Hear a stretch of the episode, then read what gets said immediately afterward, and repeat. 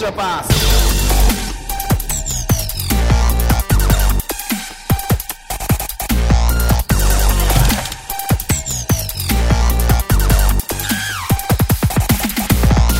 皆さん、こんにちは。エクストラパスポッドキャストです。ズボンです。世界の不思議とイカリャク、ムータロウです。よろしくお願いし ます。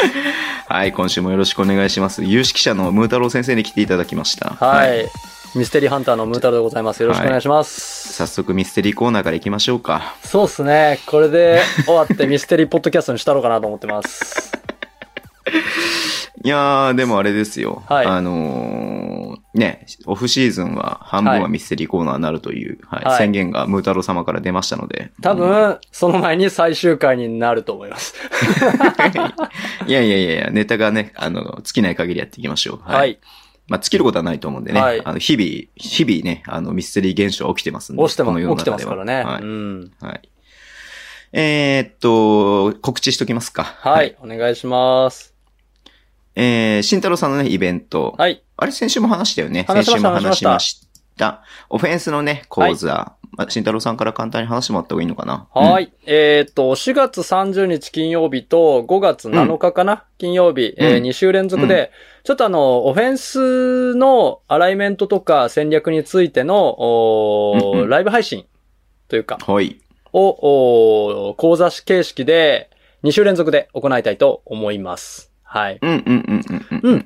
前編は基本的な、あ2人とか3人の動きで、えー後編はセットにはい。関係するような動きとかね、あの、セットの種類はどんなんがあるよとか、こんなチームはこんなん使ってくるよとか、そういうのをやっていこうと思います。で、アーなカるイほどブ配信もありますんで、あの、参加できないよという人もぜひ、あの、ご参、あの、ご登録いただければな、というふうにえ、思っております。はい。はい。はい。各回800円です。そうですね。はい。損だけはさせないと思ってます。まあなんか見たらスペーシングとかね、まあそもそものその基本というか前提の部分の話もあると思いますし、セットオフェンスってことになるとね、はい。ね、このラジオじゃない、なんでラジオって急に言ったんだろう、ポッドキャストをはい。でもさ、やってるけれども。うんはいまあそういうのもね、すごく面白いと思うので、はい僕も楽しみにしてます。うん。はい。CS に、まだ間に合う。ね。 そうだね。止め打 って。はい。はい。そうそうそうそう。レギュラーシーズンがね、なんか5月の1週目で終わるのかなと思ったらね、はいあのー消化できてない試合が、うんはい2週目とかにやるとかつってるんで、うんはい。もちろん CS にも間に合いますし、レギュラーシーズン中になりますんでね。はいうんちなみに僕は30日の日は、あの、その時間はですね、はい。札幌ドームで野球を見てますんで、なるほど、なるほど。なるほ ど。野球優先ということで。はいや全然いいちょ思いっまとす、あの、リアルタイムで参加できないかなっていうふうに思いますのあ、で。全はい然。はい。ご了承いただければなっていうふうに思います。はズボンが、はい。何かぶち込みたいなっていうふうに思ってたんですけれども。はい。。そちらはもうあのーはい、野球メインでいただいて、はい。 はい。嫌でしょだってなんか誰々がホームラン打ったとかコメントで書かれてもね。そうですね。ネタバレ中のネタバレもいいとこですかいらえいね。そえれね ネタバレとかじゃないけ ど。ははい。い。OK。じゃあそんな感じで皆さんね、あのー僕のツイッターでもあのリツイートしてますし、えーエクストラパスでもリツイートしてますし、慎太郎さんね、サイトでは、えーはいあツイッターでは固定でなってるよね、今ね。なってうんます。ので、ぜひチェックしていただければはないっていうふうに思います。えーっと、すいません。私、ちょっと謝罪しなければならないことがえあるんで、何2件何ほどありましてですね。二件もあるんですかはい。まず、1件目なんですけども、うん。はい、これズボンさんには言ってないんですけど、あの、U15 の、この間チャンピオンシップあったじゃないですか。ほいほいほいほい。で、名古屋が優勝されたじゃないですか。ほいほいほい。で、そこの MVP になられた長里かなた選手というの。方がいらっしゃるんですすけども、素晴らしい選手。あうんの、その方に自分、あの、さりげなくやってるツイッターがフォローをいただいてまして、ほう。それを全く気づいておりませんで。はい。急いでフォローバックして、申し訳ありませんと。恐縮ですと。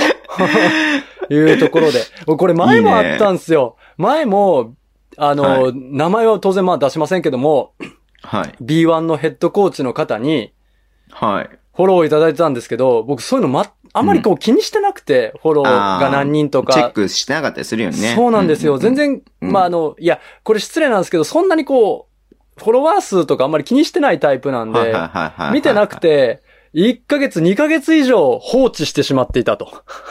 うんうんうん。はい。いう件がありましたので、こちらについても急いでフォローバックしまして、えー重ねてお詫び申し上げますと。 いうところですね。はい。すごいね。で、あのーはい U15 の子とかも見てるっていうのがさ、なんかそれは慎太郎さんがもちろんすごいことは大前提なんだけれどいも。やいやいやいや、はい。なんか、そういうさ、若い子もさ、うんそういう慎太郎さんとかの情報を得ようって言って、ツイッターを使って、中学生でしょ、言うても。そうそうそうそうそうう。そうそう。嬉しかった。そういう情報をさ、得うるんようとしてる姿勢がね、すごいよねって、なんか僕は偉そうに言ってもあれなんだけれども。いやいやいやうんいや、いや、本当にそうだと思います。多分、あの、U18 のですね、えー、方も僕フォローいただいてたんです、名古屋の。多分、はいその広がりで、多あー分、なるほどなるほどフォローいただいてたのかなというふうに思いますが、うんうんうんうんいや、僕の話なんいやて、うん。慎太郎さんのミステリーコーナーは絶対に聞いておいた方がいいよもうっていうふうに開本いた当今に日ね、もは聞くかもしうれな冷いよ。や汗止まんないん ですよ。何を聞かれてるんだみたいな。えそうだよ。この間もね、某実況の方がね、あそうの、わざわだざからね、さリツイートしていただいて。ーもうさ、それもあって、それ2件目と話す、か、被るんですよ、某実況の方あ、そうなんが。だ。あ、ごツイめんーごトめしんてごくめれんごめん。たっていうところもあるんですけど、うんうんうん結はいはいはいは構い、前僕がさ、結構言うじゃないですか。もう誰も聞いてねえな、こんなもんとか。したら、あの、いろんな方から直接、あの、お叱りを受けまして。 いや、僕聞いてますよと。そんなこと言わんでくださいと。ね、お叱りを受けましはいはいはてい。いや、これね、はい言い訳をさせていただきますと、あの、はい僕、視聴者数とかマジで分かってなくて、何人聞いてるとか、全然知らない状態。いや、これ別に責めてるとかじゃじゃなくて、僕はもう知らない方がいいかなとはい思はっていははて、だからマジで3人ぐらいやろうと思ってた節もあって。 いや、そんなことないですよ。はい。で、あの、それなりに影響力の B リーグとかバスケット界隈にある方にも、はいはいはい。あの、聞いてますよと。そんなこと言わんでくださいと。はい。知った激励をいただきまして、えー、えー、名前は当然出す、出せませんけ P ど。入れるからちょっと教えて、P 入れるから教えて。いや、言えないです、言えないい。です。それ はもう、それもちょっと、あの、はい、個言えない人的なやつな、うんうんあの、なんで。そうなんだ。はいはいはいはい。なんですけど、あわかりまの、したでも一つ思ったんですよ。うんうんうんうん。これって、もしかして、その方が聞いてるとか僕知らないじゃないですか。はいはいはいうんはっていうことは、このポッドキャスト、聞いてるって知られたら、恥ずかしいポッドキャストなのかなって、ちょっと。い。いや、そんなこと、 そ、そんなことないでしょ。自信持って言いましょうよ。私はエクストラパスリスナーですって胸張って言ってください、皆さん。本当にねえ、本当に、あの、すいません。あの、いや、あの、気持ちわかるし、僕がもしその逆の立場だ ったら、エクストラパス僕聞いてますなんて口が裂けても言えないし、いやー、んそうだね。言えないね。言えないっすよねうん言ったら、言ったら恥だね。恥だね。恥ずかしいっすよね本当バスケ界の恥になるね。 だからいちょや、っもうバスとケ、界の恥としてやっていきましょう、僕たちは。はいええ恥ずかしいポッドキャストとして、いや、まあ、これも、ちょっと変な感じになるかなと思うんですけど、 あの、ありがたいございます。本当に、あのいやありがたいっすよ本当にすいませんでした。本当に申し訳ないです。はい。はい。でそれが2点目ってことですかそうですね。はい、すいません。うんうんうん。はい。まあね、あの、某実況の方はカバディもね、やってるからね。あそうそうそうそうそうそう実際に競技として。はいうんうんうんだからまあ、ちょっと気になったんでしょう、どうしても。うんはい、もう細かく聞いていただいてるんだなと。はい。もう昔から聞いてくださってるって言ってくれ、あの、直接ね、言ってくださったんで、僕にも。はいうんうんありがたいです、本当に。本当はにありがたいです。い。いつも皆さん聞いていただいてありがとうございます。ありがとうございますはただし、これをよそで言うと、え、あんなの聞いてるのっていうふうにね、言われちゃそううかそうら、ね。そうそう。気をつけてくださいね。し内緒で、内緒で聞きましょ はい内緒でこっそりう。こっそり聞きあのまね、しょう。本当に。あの、そうだよだって、そもそもラジオなんてそういうもんじゃん。そうそうそうそうそうそうそうそうそクラスのさ、あのさ、うんあまりさ、目立つさ、その一軍、一軍集団はさ、イエーってやってるけどさ、はいはい要はパリピですよ。はい。もう二軍、三軍にも入らないようなかクラスの隅っこで、はい。あのね、夜中深夜ラジオ聞いてるような人が、放送作家になったりとか、お笑い芸人になったりとかするじゃないですか。そうですんね。そんな感じです、本当に。今目立たなくても、あなたは必ず活躍する場がありますんで、はいこのリスナーさん絶対大丈夫ですんで、はい。はい。自信持って誰くだもさい保証しませんけれども。急なオールナイト日本感出てきたもん。起はい。革命を起こしましょう、革命を。こしましょうよ。そうだよ。だからズボンのさ、バスケ、YouTube やっててさ、はいあとある方がズボンファミリーみたいな表現を使ったんですよ。ああああ、いいですね。はい。そしたらもうね、多くの人はね、なんすかズボンファミリーに勝手に入れないでくださいみたいな感じになってたからね。迷惑ですと。それ、そうそうそうそうそうそうそう。ズボンファミリーって何ですかみたいな。そのくくりにしないでくださいみたいな。いや、あなたはちゃんと僕の YouTube 見てちゃんとコメントとかくれてるじゃないですかみたいな。人まで言うからね。うん。やっぱそう、くくられたくないんですよ、やっぱそうで皆すさんね。ね、。ファミリーではいないよと。はうい。んうんうん。暇つぶしやぜ。ということで、はい。、はいい。や、面白いね。それは面 白いね、慎太郎さん。めちゃめちゃ面白いね。面白いです。はい。本当皆さん聞いてくださってありがとうございあまりがとす。うまごあざいます聞いてる人がいないことにはね、あの、番組も成り立ちませんので、本当に。はいうん。じゃあニュースいきましょうか。行きましょう。はい。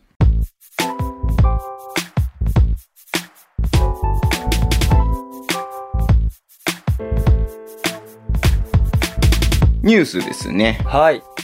先週、だから6日からね、今日まであったニュースをさらっとやっていきますけれども、はい。えーっと、まあ、慎太郎さんこれ気になってるかなと思ったんで言はいいはいたはいいはいと思うんですが、まあ、時系列で言っていこうかな。8月、8月じゃないし、なんだ8月なんだ。4月の6日に出てたリリースですけれども、東京八王子ビートレインズ、はい。えーマルコヘッドコーチうん。が、えー対談ということで、いやえーセルビアの、の人ですね。そセうルビアの人なんで。そうう。もうセルビアフリークとしてはね。んそうだね。うんあちょっと八王子のね、あの試合見れてなかっ見て、僕もそんな見てないですけれども、はいただ戦績としては、まあ P3 の中でも、えー下の方に行ってしまってるっていう状況なので、うーんうんうんうんうんで、まあ、えー、まあそのね、代わりで、はいえーなんとあの、2メーター10センチ、はいえーおなじみの、ーはい、はい。石橋さんが、えーヘッドコーチ。まあね、アカデミーの方のね、コーチやってたんですけれども、うんそちらは一回、えーストップして、えーヘッドコーチ専念ということで、リリースが出てました。いやー、どっちの意味でも気になりますよね、これね。はい そうっすよね。石橋さんの YouTube ね、もあの、う僕結構見てるんで。僕も見てますよ。はい。はい。いやー、すごいね。ちょっと楽しみにす、楽しみだね。うんうんうんセルビアのバスケットは浸透させるのにやっぱりね、かなり難解なので、やっぱり、はいあの、はい時間がかかるっていうのは間違いないので、うんうんうんうんまあ、すぐ勝ちたいっていうチームにはあんまり向かないのかななんて僕は勝手に思ってるんですけどね。はうい。んまあそうだよね。だから、三円もね、そういった意味でやっぱり、そうそうそうそうこそれを理解している二人、ね、うんイエロバーツと、そうえーミレノビッチっていう二人を入れない、入れた上で、やっと成り立っているような部分もあるんで。ううんん。まあもちろん怪我人が多かったとか、いろんなね、そういう、まあ、要因はありますけれども。はいうん。まあただね、こう 3x3 でもね、やっぱ世界トップレベルそのう国だったりとかもしますし、そうっすようんはい。まあ女子も強かったりとかもしますんで、うん。まあバスケ大国であることはね、間違いないんで、うはい。いん。やでもどんどんね、こういう新しいね、そのそれこそルカが来たとかさ、はいはいはいはいはいうんはセい。ルビアとか、まあ、いろんなね、国の、あの、コーチが入ってくると、いろんなバスケが見れて、あ、B リーグってより面白いねっていうふうになっていくと思うんで。はいうんちょっと残念ではありますが、はいまあ、一つね、あの、八王子にとってはすごくチャレンジングな、えーうんことだったと思うので、うん。まあ、そこは本当にね、あの、チャレンジしたなっていうところでは、はい、すごいことだよね。はうんい。はい。え、次行っていいですかはい。はい。えーと、越谷アルファーズ。はい。えー桜木 JR 氏と、えーはい2020、21シーズンテクニカルアドバイザー契約。はい。はい。で、まあね、アドバイザーね、この間ね、たくまさんの話とかもしたけれども、うんうんうんえーアドバイザーだけれども帯同してるということで、チームに。はい。はい。うん。それは、いやー、あのートレーナー、スキルトレーナーではな、ないんですよね。テクニカルアドバイザーだから、うん、スキルっていうよりももっと全般に至るんじゃないのああ、戦略っていう意味のテクニカル、戦術いか。や、す戦略じゃないんじゃないのですそのやよっぱね。りストラテジーだもんね。例えばそれだと、う。うんん、ポストアップの、それからのさ、あれとかう、んうんうんうん。まあ、あと、それこそセットオフェンスとか、ディフェンスとか、うんうんうんうんうんうんまあ、そういう全般まで及ぶんじゃない、まあ、これ全然勝手な推測ですよ。うんはいじゃないのかなっていう気がするんで。うんうんうんうんうんうんうんうん。そうですね。楽しみですね、本当に。バスケット IQ はすごく高いそうだよね。選手、間違いないと思うので。だっ、て、いや、だって42歳まで現役やるっていうのはさ、ええ IQ 高くなきゃできないですうよ、んそれはもちろん。むしろ僕、はいあの、あの、要はストレングストレーナーとかなってほしいけうんうんうんうど、んその体を維持するというかあー、そのコンディションを維持するための何かそういうこととか、絶対あるはずなんですよ。間違いなうんうんうく。んそういうところも教えてほしいなって僕は思ってますけどね。確かにね。うんまあ見て僕も思ったのはやっぱりね、あのー外国籍選手、うん。はいまあ、。特にもともとインサイドの選手ではあるので、うん外国籍選手とのやっぱりそのね、関係性を作ったりとか、うんまあ、チームに溶け込んだりとか、まあ、ある意味メンターみたいな。だってはいやっぱり、年はね、みんな10個ぐらい上になるわけじゃん。はあどうしてメもンターっすね。。ううんん。そうそう。だから本当お父さんみたいな存在で外国籍のケアだったりとか、はいまあ外国籍と日本人選手の橋渡しだったりとか、うんまあそういう部分でもうん、えーかなりね、あの活躍してくれるんじゃないのかなって意味で。思いますでもね。腰がやってるのがびっくりしてなかった。バッツもいるしね三笘じゃ ないんだ。あれ、バッツいたっけまあ、バツいるチーム、元チームメイトバツもいるし、はい。うん。なんで、なんで越谷なんだろうねって思ったけどね。うん、ちょっと謎じ、まあ、その経緯についてはちょっと謎な感じはありますけどね。そうだね。誰かね、なんかそういう強いつてがあったのかなみたいな感じ、うん。あるけどね。うん。うんちょっと楽しみですね。はい。この話しちゃいますはい。はい。あの、YouTube ではね、大きな声で言えなかったんですけども。はい。。はい。とろ、と、と、と、と、とろっとしちゃった。 ごめん。トロント富。山とソロモンが今ね混ざっちゃった。 トロント、トロントラプターズが。はい。とろ、とろっとしちゃって ごめん。えー富山グラウジーズのリチャード・ソロモンが、えータイマー持ってました。はい。なるほどね。医療用ですよ、は医い療用。うんうん、医療用、医療 用。医療用慎の太郎ね、さんの鎮痛剤の。 そのうんカ,、うんうんカバーやつね。うんうんうんカバーですね。はい。それです一よ、応まあ、あ、本本人は合法なものなので大丈夫だとチームには伝えていたんですけれども、うん結局逮捕されましたんで、まあ非合法なものだったということで。まあね、もっと単純所持 NG やからね、基本ね。はい。はい。まあそうですね。まうあん日本の法律はね、吸ってはいいけど、持ってはダメだっていう法律なんで。 そうね。そうね。そうそうそう。うん不思議な法律不なん思です議けどな法律ですよね。うんうん。はい。で持たないで吸うだけは OK みたいなんですけどね。うん。はい。なんでまあちょっと、まあそのね、逮捕の前日に、まあ、えー契約解除ということになって、うんえーまあ、その翌日にね、まあ、蓋を開けてみたら、まあ、そういったことだったということで、うん。まあ、今シーズンね、あの、広島のトレーラーの件もありましたし、う。うんんまあ、これあんま言及できないね、本当にね。そうです ね。研究できないですね。はい。医療用でもダメはダメですからね。もし仮にそうだったとしても。あ、いろいろあるみたいですけどね、本当に。あのー、混ざっちゃってるもの。あの、肺にならない部うんうんうんう分んが混ざっちゃってるものがあるにはあるらしいんで、本当に。 THC ってやつですね。そうそうそうそうそうそうそうそうそう。はい。いや、でも本当に、まあ、どうなんだろうね。これは本当にさ、まあね、いろんな事件あったじゃないですか。そうですねあの、窃盗だったりとかさ。あーえっ、と、ね、あの、合宿、代表合宿でね、あの、春を買ったりとかさ。まあ、ありましたね。うん。うん。まあそういうのもさ、やっちゃダメですよってさ、言ったからやらないものでもないしさ。そうっすね。そういうのもさ、はい。やっちゃダメですよ。日本の法律に反することやっちゃダメですよって言ってもやるやつはやっぱやるからさ。うーん。これに関してはね、うん。うまあでも本当ソロモンに関しては、まあ富山のね、ファンから愛されてたこともありますし、そうですね選手からも愛されてたこともわかりますし、うん選手としても素晴らしいことは間違いないので、たただこういった形でね、っていうのはやっぱ残念だなっていうところではありますよね。そうですね。うんうん。はい。シンプルにいたえで、ー富山。 そうだね。だからこう CS をね、今後やっていシくン中でプ。ルにいたで。はい。まあちょっとね、こう今日は、えー富山と渋谷の試合も話そうかなっていうふうに思ってるので、うん。まあその辺でまたちょっとね、富山のその選手起用のこととかもね、慎太郎さん多分話してくれると思うので、はい。えー話していきたいなと思っています。はい。あと、えっ、と、まずね、茨城ロボッツが、えーはいプレイオフ進出決定ということあでおめでとうございます。おめでとうございまや、す。強いと思ってたんだ。うん。なんかまあ俺も他のさ、あの媒体でも言ってるんだけどさ、うん。なんか茨城ってずっと強いイメージないうん、ずっと強いイメージありますよ。はい。はい。でもね、初めてのプレイオフ進出ということで。 あ、そうなんだ。で、そう思うでしょあれ、うんとかって思うでしょうん。意外だなって思うよね。だか意ら外去年は強かったけれども、去年うはんほら途中で終わっちゃったからプレーオフやんなかったから確かになくて。うん。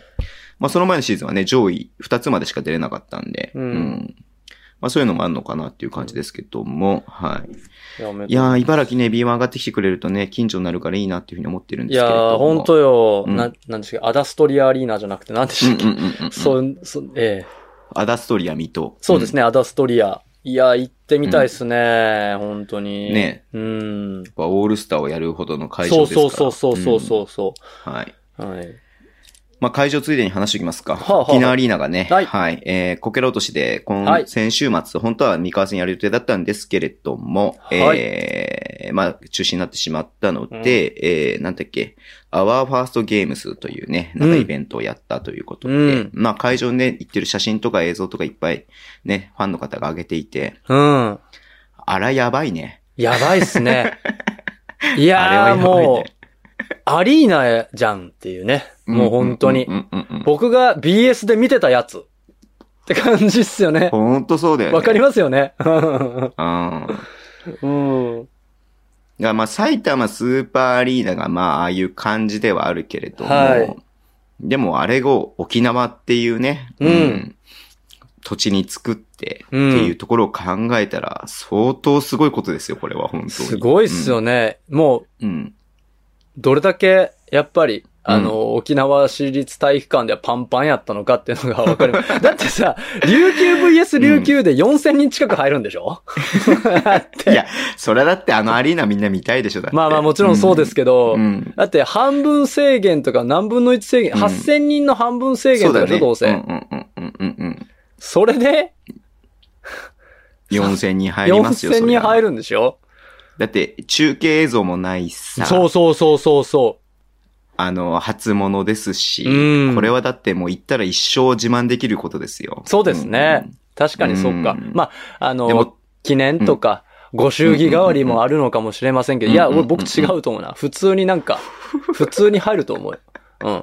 あ、どんな形だったとしても、うんキングス対キングス。うんキングス対キングス。だから今、うん。今後、だから今までさ、に、ん ?3000 とかでパンパンだったのかなはいそうです沖縄3000パ市ンパンですね体育館は。はいうんうんで、から、もう今後ね、普通にさ、あの、それこそ8000人規模とかなったら、普通に毎試合8000人入ったら恐ろしいことになるよね。ねえ。いや、もう、だって、た、チケット取れない、チケット取れないですからね、琉球ゴールデンキングスは。おうおうおうおう。だからまあ少なくとも、ジェッツか、それに類するぐらいは、まあパンパン、はいはいは8000いパンパン毎回はわからないですけど、それぐらいは平気でありそうっすよね。だよね。だから、多分、今シーズンはちょっと、まあ、あれのね、コロナの影響もあるかもしれないけども、うんうんうん来シーズン仮にね、コロナがそこまででなければ、うんまあやっぱ、アウェーにみんな行きたいと思うんだよね。うん僕だって行きたいもんだってそうそうそうそうそうそうそううんうんうんそうするとさ、全チームのね、まあ、もともとは沖縄の人たちしか来なかったものが、はいうん全チームのアウェー民がね、そ押し寄せてきたら8000人普通に行くと思うけどね、いっちゃいそうっすよね。ね。あのーカードによってもそうだし、うん普通に行きそで沖縄ってほら、決して行きづらくないじゃん。う。そうそうそうそうどっからでそもうそうそうそう。どっからでも沖縄便って出てるからさ、うんうんねえ申し訳ないけど、やっぱ島根とかよりかは行きやすいかなっていうふうに思うんで。まうあんどちらが行きやすいって言われれば島根、島根よりも琉沖縄ですよね。そうだよね、沖縄ってなっちゃうもんね。うんうん LCC とかも出てるしさ。うんうんだからね、まあ、まあ僕たちも行きましょう、いつか。行きましょう、本当に。マジで行きましょはい。え、でもあれでしょもしかしたら CS う。うん。沖縄対はい。みたいな感じになったりさ、沖縄今さ、りはい沖縄じゃない、琉球、琉球だ、琉球琉球さ、はい。西区1位だから、はいホームコートアドバンテージが取れる可能性取がれあるまでしすょ。ね。だから2、そしたら7で沖行縄っにたならでやるのかなはい。あうんうの、ん勝率今んとこ2位じゃないですか、琉球は。うんうん。でうんうんワイルドカード1位でサンロッカーズ渋谷が滑り込んだ場合、うんうん。 OK。あ、そっか。 ということになるわけあでのすよ。ね、ワールドカード、あ、そうだね、ワールドカード上位が、うんえー西地区のい、あ、えっと、 7位でしょ。か各地区1位、そう、7位だから、でしょうんうん各地区1位で、えー両地区間で、えー2位の方と戦二位ですうねことになるからね。そうそうそうそうそうそう。んんんんじゃあ、渋谷、でも今のとこ渋谷と、あの、宇都宮だけどね、今の順位で言ったら。まあ今の順位で言ったらね。うん。はい。富山と琉球だけどね。そうっすねうんうん。そうっすね。まあそれでも全然多分入るんじゃないですか。うん。はい。うん。いやー、だから、ね、もしやるんだったらちょっと行きたいなっていうふうには思いますけれども。はい僕はうん。はい。OK。はい。じゃあちょっとそれ楽しみにしておきましょう。はい。。えーっと、最後ね、えー、B2、えー東地区、はいね、えー群馬クレインサンダーズが、えーはい優勝決定ということおで。めでとうございます。す。で、これさっき言った両地区間の1位もこれで同時に決定したみたいです。いや、まあはいそれはもうすね、はい。西地区の1位はもう東地区の1位を上回れないっていうふうになったみたいなので。そうはっいすね。はい。 なので、えっ、と、全、全工程というか、すえっ、と、はいクォーターファイナル、セミファイナル、ファイナル、全部ね、勝ち進めば群馬ではいホームコートアドバンテージが取れるっていう風になったようですね。 9割4分でしょ。もう、 おかしい。おかしい。3どこよ3っていう感じですよ、むしろ。いや、だからあれですよ。あの、越谷にね、開幕直後連敗したんああー、ですよ。そうかそうかそうかそうかそうかそうか。はい。まだね、あの、キーナンが、あの、やっと入ってきて、トレイ・ジョーンズがあー出なかったんだね、その時は。はいはいはいはいまだいなかった時だったんで、まあ、ちょっと調整不足もあって、はいそ。こで2つこけただけで、 はいその後もね、爆笑してますから。爆笑ですよね、本当。はい。いやー、素晴らしいっすね。おめでとうございます。はいおめでとうございますうん。だからさ、まあこれも他の媒体でも言ったんだけどさ、大田市、大田市にね来年ホームコートが移るんですよ、前橋から。うんうんうんうんうんうん。そうすると埼玉からすごく近くて、大田はうちから40分ぐらいで行っちゃうんで、車で。ああ、いいっすね。あそうそうそう、そうするとね、あの、仮に B1 に上がってきてくれたら、B1 の試合が、もう、近所でずっと見れるっていう感じになるんで。うんえ、下手に東京出るより近いって感じですね、じゃあまあね。全然近いし、ですあよねの、まずみ、道が混んでないから、全然ストレスなく行けるよねあーうんうんうん。それでかいな。はい。ということで、あの、群馬さんお待ちしておりますので B1 で。はい。ということですね。はい。はい。じゃあ、ニュースは以上となります。はい。はい。じゃあ次行きましょうか。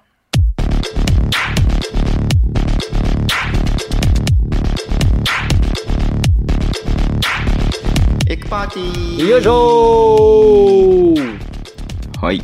はい。毎週ね、僕たちが予想して、ポイントをね、競うというゲームをやってますけれども、はいえー今週はね、水曜日まず、えー北海道とね、横浜の試合を予想しました。はい。はい。えー結果的にはね、えー横浜が5点差で勝ちまして、横浜の勝ちを予想していたのが、慎太郎さん、もたまさん、タロンタさん、小翔さんということで、はい。 3人、4人だけ、はいということで、一番近かったのは小翔さん、なんとピタリ賞おめであーとおうござめでとうございいます。ます。で、なぎさかから100ポイントを奪うということでね。はいで、えー、2番目が慎太郎さん。すごい。は久しぶり。はい。北海道の勝ちを予想しなかったんですね。はい。えー、で、3番目がもたまさんと、いいいことよえー、田野田さん ということで、はい。えー、なので、えーはい今節一番得点を取ったのが、小翔さん。はい。 2番目が、えー、慎太郎さん。とはいいうことで、まあ、4人ですからね。はい。はい。で、結果的に、えー、なぎさの1位は変わらず、えー、小翔さんが2位、はい3位がズボン、はい4位慎太郎さん。お、ズボンと慎太郎さんさ差が1300ポイントくらいになってきたね。結構ある。うんはい。で、5位が、えー、もたまさん、6位が、えー、りごくん、7位が、宮本くん、8は位が、えー、こぼんのさん、9位が、かなちゃん、10位が、ねらいくん、えー、11位がさタロンタさんということです。はい。はい。で、えー、日曜日じゃねえや、土日の試合はね、えー、名古屋と大阪の試合を予想ということで話していたんですけれども、はい。はい。中止になってしまったということで、はい予想はなしとないうしとことにしました。はいなのでね、えー、まあ今日は、まずこの北海道と横浜の試合と、うんえー、まあ週末ね、まあ注目だった、えー、東地区の4位と5位の戦い、はいえー富山と渋谷の試合をね、ちょっと話していこうかなっていうふうに思っています。はい。はい。えー、どうしよっかな。うーんと、お、お、お、お、お、お、先にこれ読んじゃおうか。はい。はい。えー、エクパーティーへの投稿です。えー、ズボンさん、水曜日の試合で運営側なのに対戦組み合わせを勘違いし、みんなの頭にハテナを抱かせる試合前予想を残した後、えー見事に位をゲットされたスーパーフロッカーの慎太郎さん、こんばんは、こぼんのうです。何の話ですか何の話ってのか全然わかんないですよね。いやー、何の話か全然わかんないですよ、マジで。まあ、後で、後で説明しますけれど全然わかんも、ないな今説明しよっか。はい。うんいつもね、慎太郎さん予想をね、こう皆さん予想が出た後に、はい慎太郎さんが見どころみたいなの毎回毎回ね、そのグループメッセージに書いてくれるんはでいすよ。はいはいはい。えーそのね、で、まあ、横浜と渋谷の試合だったんですけれども、あ、北海道ね。北海道ね。あ、北海道の試合だったんですけれども、えはいーっと、あ、これあれか。えーその後、慎太郎さんが残してくれたメッセージがですね。はいはいはいはいはいディフェンス傾向は横浜と噛み合っているものの、はいホーム、ホームが硬い富山、えーはいフリースローを上げがちな横浜は部が悪いそうです。はいはいはい。悪そうですというね、はい、あの、コメント残していただいたんですけれども、えーっと、僕はね、単純に、あの、富山って書き間違ったのかなっていうふうに思ったんですよ。うんはいでもその後にね、えーっと、あれ富山横浜だと思ってた っっていう、あの、いやコメントいただき何をまおっしゃっしてんて。の合ってますよ。えっ、と、慎太郎さんはですね、つまり、えー北海道と横浜の試合を予想したのではなくて、富山と横浜の試合を予想したので、はいこの、えーポイントはですね、はい。もしかしたらこれ剥奪止しめたろ方がいいん止じゃめなろ止いめろ止めろ止めろ止めろ合ってたでしょオフェンス傾向噛み合ってるのは間違いねえしよ。おうおう間違いないで外止めるの、外止める横浜と外打ってくる北海道合ってるでしょ合僕たってちる合はってる。北海道と横浜の試合予想してたんですけれども、ディ一フェンス結構人だけ合って富るもんだ山ってと横浜の試合予想してた人がいたんで、いやいやいや、合ってるもん、ディフェンこス傾れ向。はちょっと審議になるんじゃないんですか、ホね。ームのディフェンスが硬いのもちょっと合ってるもんだって。はい。ポイント438ポイント、これ剥奪した方がいいんじゃないのか なって。いや、でも正直、はい。正直、没収ですよね、これはね。 いやいやいやだって、予想するのをガチで間違えてさ、違う試合予想してると思わなかった、違ね。う試合予想して当てたんで取りますわ。さすがにね。はいまあまあまあ。 まあいいっすよ。いいっすよ。結果オーライっすよ。結果オーライなんでいいっすけれども、はいただね、あの、本当みんながね、多分ハテナ浮かんだと思うし、うんいや誰も触れないっていうね。いや、あ打ち間違ったのわざわざなんかそれチクチク言うのもなんかあれだなと思って僕は言わなかったんですけども、まさええか本当に富山だと思ってな、思ってたっていうのはね。まあでも、確かにほらね、ホームのディフェンスが良くなるっていうふうに慎太郎さん言ってたからさ、はい。あれこれ富山のこと言ってんなっていうふうに普通に思ったんだけれども。夜中うんの1時の話なんか覚えてるわけないでしょうよ、いやいやこれもう。いやいや、次の日の試合のカー何時だとド思っ見てんねれんばさ、わかるでしょ。だって今日の試合はだってもう横浜と北海道しかないんだから、みたいなね。はい。ということで、はい申し訳ございませんでしたえー次ごめんなさい。あの、小坊野さんのね、お便りの続きですけれども、はいはいはいはいエクパーティーも終盤になってきましたね。そこで一つ提案です。はいはいはい。ピタリ賞の横取りポイント増やしませんか得点もインフレしてきて、ねえー横取り100ポイントなんて、魔人ブーと戦ってるところにヤムチャがローラフ、ローが夫婦権をかますようなものをそうっすね。なんか面白いとこで噛んじゃったごめんね。そうですね。ね。えー今回も小翔さんがピタリでしたが、100点だと盛り上がりに欠けるような、1000点ぐらいでどうでしょう。いやーそして会に沈む僕たちにも希望を与えてください。はい。まあ、えーもう一件、そうですね、はい。もう一件。もはうい一件、以前、当て数の発表もしていただいましたね。えーはいはい現状どんな感じになってますでしょうか当時、当て数最下位の屈辱を味わってからなんとか当たるように無難な予想を繰り返し、そうでしたっ最け下位だけは免れたいと思っていたので、教えていただけるとありがたいです。よろしくお願いします。ということで、はい小坊野さんからね、うん、はいいただいてましたけれども、まず、えっ、と、横取りポイントですね。はうんい。魔えー人今なね、ぎピさをタなんリと賞かしになすいると、ね。そうそう、そうそう。うん今ポ、ピタリ賞当てると、はいピタリ賞になると100点ね、他の賞から奪えるっていうのね、あの、システムになってるんですけれども、はいどうする ?1000 ポイントいっちゃうピタリだったら、それぐらいあってもいいんじゃないですか、マジで。ピタリって、だって今までなさ、かなかないね。ちょっと待って。うん。どのぐらい出てるちょっと待って、マジ出てないよ、これ。うん。その前僕とかじゃないですか、もしかして。あ、そうだ、慎太郎さんうだ。ん。予想19回目の時の予想。今ね、37回目なんだ。でしょこれもう2000じゃない ?2000 で。 2000でいいっすよね、マジ で。うん。ほら、あの、ゲームバランスってあるじゃないですか、そのね、うん。あります、あります。あ RPG とかでも。りまはい。す。 1000かな1000行きましょう、でいいか1000な。。うん、1000行きましょう行こよか。で、1000行った場合に、例えば、小煩悩さんが1000今獲得すると、はい。まあ、奪うから実質2000だよね、だから。そうう。そうそうそうそうそう。うんうんうん。そういうことになると、本当に、あ、全然行くね。慎太郎さん上回るね。ああ、全然いいと思いますよ。うんうんうんあの、、トップ4に3人っていう地獄絵図からなんとかさ、 そうだね。うんうんナチュラルにこ、まあ実質2000なんではいはいはいあのね、その、狙った3に関しては、じゃあ次節から、う。そうっすはい、ねピ。タリ賞は、はい、1000、1000行きましょうか。はい、行。きましょう行きましょはい。で、もう一つが、えー当て数。これまだ出してない。う。そうですね。結構前に出しましたね。なんか年末とかに出しませんでしたっけじゃあ次節出しますか出しましょうか次節じゃなくて次回。うん、次回ね、じゃあ、あの、はい発表させていただきますんで、ははいい。次回で、お願いします。はいで、えー、じゃあどうするよ、えー、し、し、何言ってんな。えー、北海道と横浜の試合話しますか、話しましょうか。んんんんというより、これは、えー、もうドンピシャな記事を、宮本さんがエクパに上げていただいてるのあ、で。そうそうそうそうそうそううんそうそうそう。うんうんうん。まあ僕もまあ、本当そに、ちら見ていただきたいなって思うけどね。うんうん、う。そう、第一クォーターで、いや、うん。あのーアキチェンバース、森川を、ね、パプに当ててきたっていうのは、いや、もうさすがだなと僕本当に思いましたもん。はいはいうんはい。そんなんやられたはい、ら、ミスマッチ狙うやんと。そうだポよストアねップするやんと。そしたはらいはいはいテイラードライブできませんやんっていう。うんうんうんうん。ねえ、いいやー、やこれ鳥は肌立ちましたよ。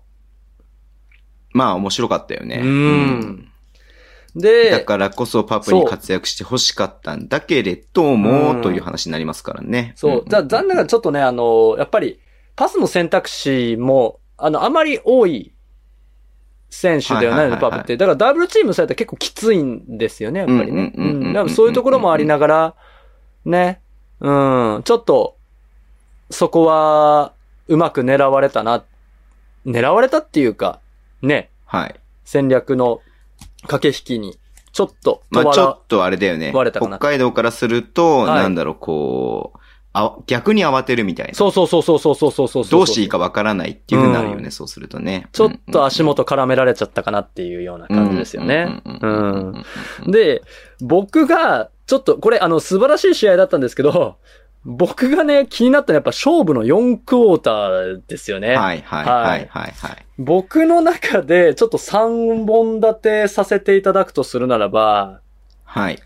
第1話、横浜、えドライ ブ第2話、北海道、えはい。ドライブ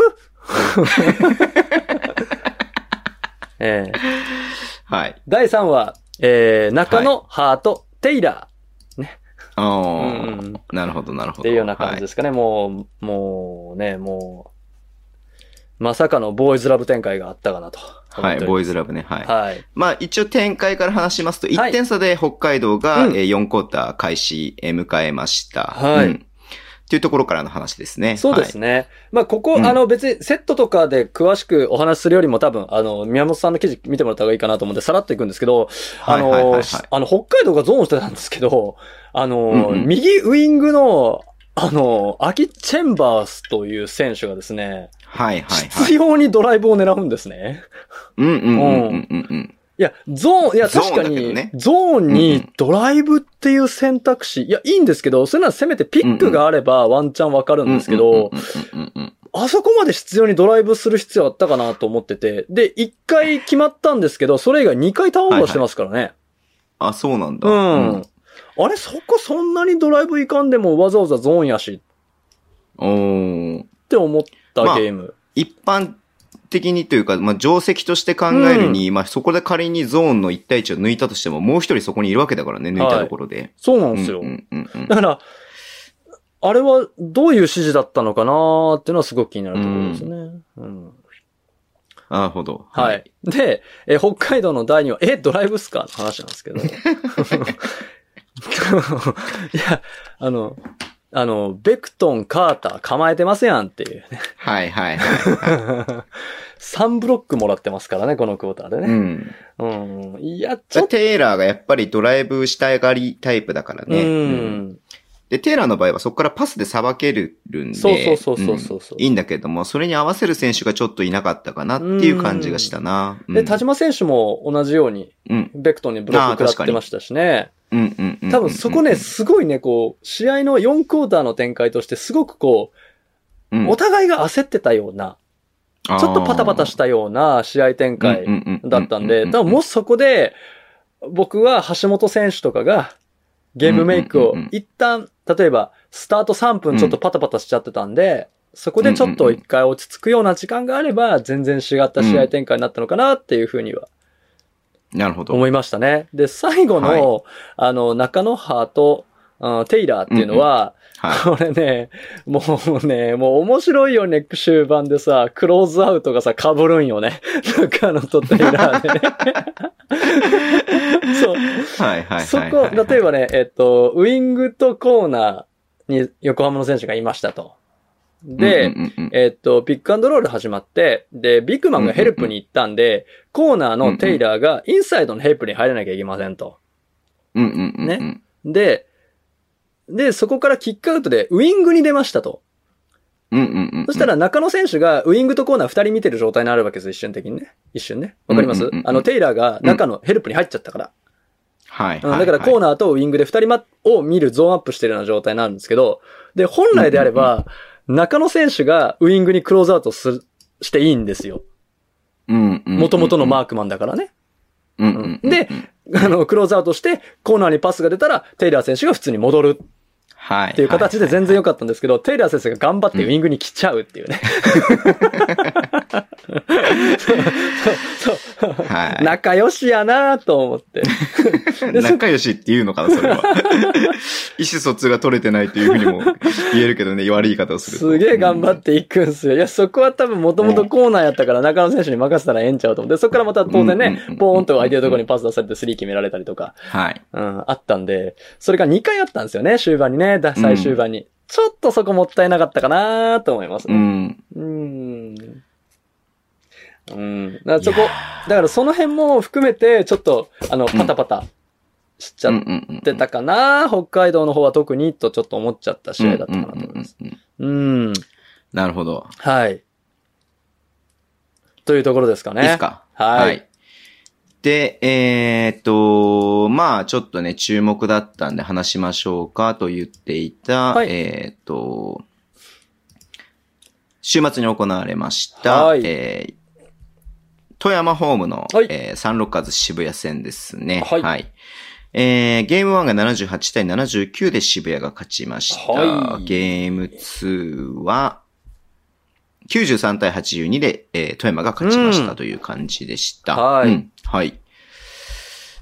いやー、面白かったっすいね。や、この試合面白かったですね。ね、本当に。う。うんん、どっち見ても面白かったっすうね。んうんはい。うんうんうん。まあ、慎太郎さんはね、もちろん渋谷をちょっと、えー推してる部分もあるので、はいあれですけれどいも、や、今年ゲ富ー山ムもして1るからね、うんゲーム1ね、ねすごかったね。すごかうっんたっすよ。まさかっていう感じでございました。あの幕切れとは思わなかったけれどうも。はいん。まあ、マブンガが、えー、4クォーターだけでフリースロー14本打ちました。そはい。えー、結果7本しか入りませんでした。う。そうね。はい。まあ、最終盤のね、あの2本。1本でも入れてればオーバータイムっていう場面でしたけれども。。はいい。はい、2本とも外すという。まあ、あれ、あれがね、一ね、あの、い悪いっていうわけでは全然ないとは思うんそうですけそれうどそも。うそうそう。まあ、うん見えちゃいますけどね。はい。うん。まあ、そういうね、まだ1、うん、4クォーター始まった段階で8点ぐらい富山がリードしてたんだっけそうっんす。8点差リードですね。そう。そっからね、渋谷がまくったって感じですけうどね。ん。ポイントは、どんな感じでしたか、うん。えっと、まあ、数字で言うと、ちょっと僕、サンロッカーズ渋谷日記なる謎の媒体をちょっと始めたんであ見ていただきたいんですけど、はいまはあ、いはいは平いたく言うと、スリーポイント以外渋谷全部負けてます。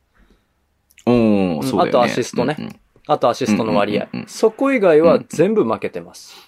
うん。うんうんうん。オフェンス。スリバウンドも。で、これ47%とかだっけ、えげつなかったんですよね、うんオフェンスリバウンド。あ、違うか。それは2戦目か。それゲーム2のがね、スミスがリーバウンド取りまくってたっていうね。そうそうそう。でも、そうん。れであもまあ、ゲーム1も22本取ったんか。そう3割ゲーム2取られてますしそうだよねうんうんうんフリースローの割合も当然向こうが多いし、うん。はい。本当にスリーの決定率とアシスト、それに引っ張られるアシストだけうんうんうん。高かっったっていう試合やったんですよ。で、ちなみにはい8点差を4クォーターだけでまくる割合ってた。うん。 16%ぐらいしかないんですよ。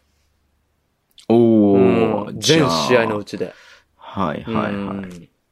まあ、10試合に2試合あるかないか。あるかないかないって、ないかっていう、1ない試合あるかないかってことなんそでうすよね。そうそうそうそうそうそう。うんうん。それをやりきったっていうのはやっぱすごいなと。思いました相手ホームで。うんううんうんうんん、すごい。なと思いましたね。で、えっと、まあ、あのいつものように3本立てはい。させていただくとすると、うん。第1話、渋谷、スミスを攻めろとにかく攻めろうん はいはいはいうんは。ないんとなくわかりますよね。うん。はい、わかりますね。ははい。うん。うん。第2話、渋谷、気合のハードヘッジおー。第3話目、戦略、はいマブンガで荒稼ぎ。まあ、これは ね、これはね、まあそうだよね。そうそうそうそうそううん。まあ、それが吉と出るときもあれば、京と出るときもあるっていうのはありますけどね。うん。いや、まあ、きちっと出てたんですよ。もう12点も取ってるしっていうところだったんで、まあそうだね。ううんんうんうんだって12点1クォーター取ってるってことは50点取るペースやからね。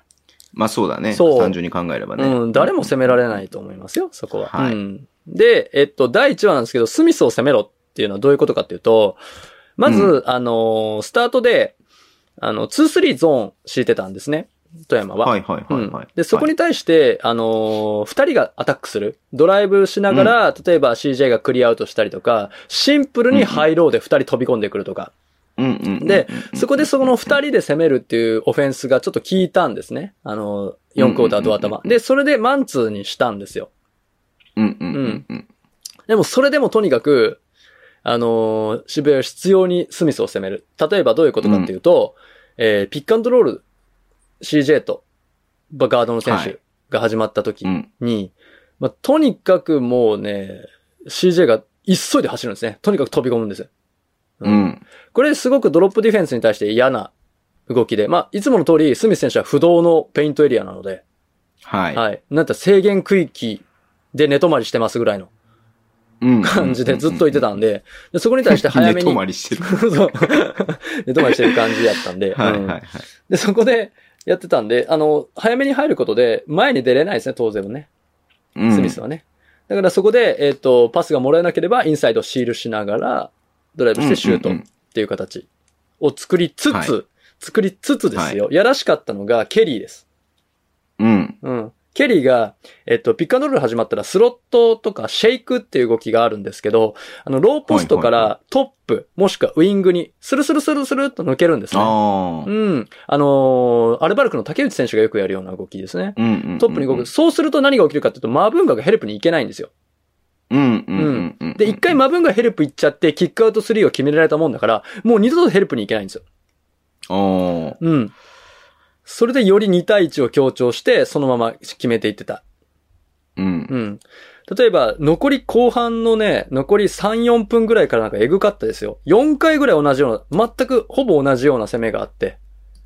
へえ。うん、3分21秒とか、2分46秒とか、2分20秒とか、あとは残り55秒とか。まあ、その辺、まあ別に見る必要ないんですけど、同じなんで。はいはいはい。とにかくく、ハイピックたなだり。ウィングでね、3決めてる場面とかあったなっていそうそうそうそう。それは何かっていう、と、あの、マブンガがヘルプに入っちゃったんですよ。だからキックアウト完全にドフリーやったんですよ。で、そこにキックアウト合わせなるてシュート。なんでケリーが外にいるのマブンガを外に飛び出したいからだよっていう話。うんうんうんうん。これがね、抜群に効いてた。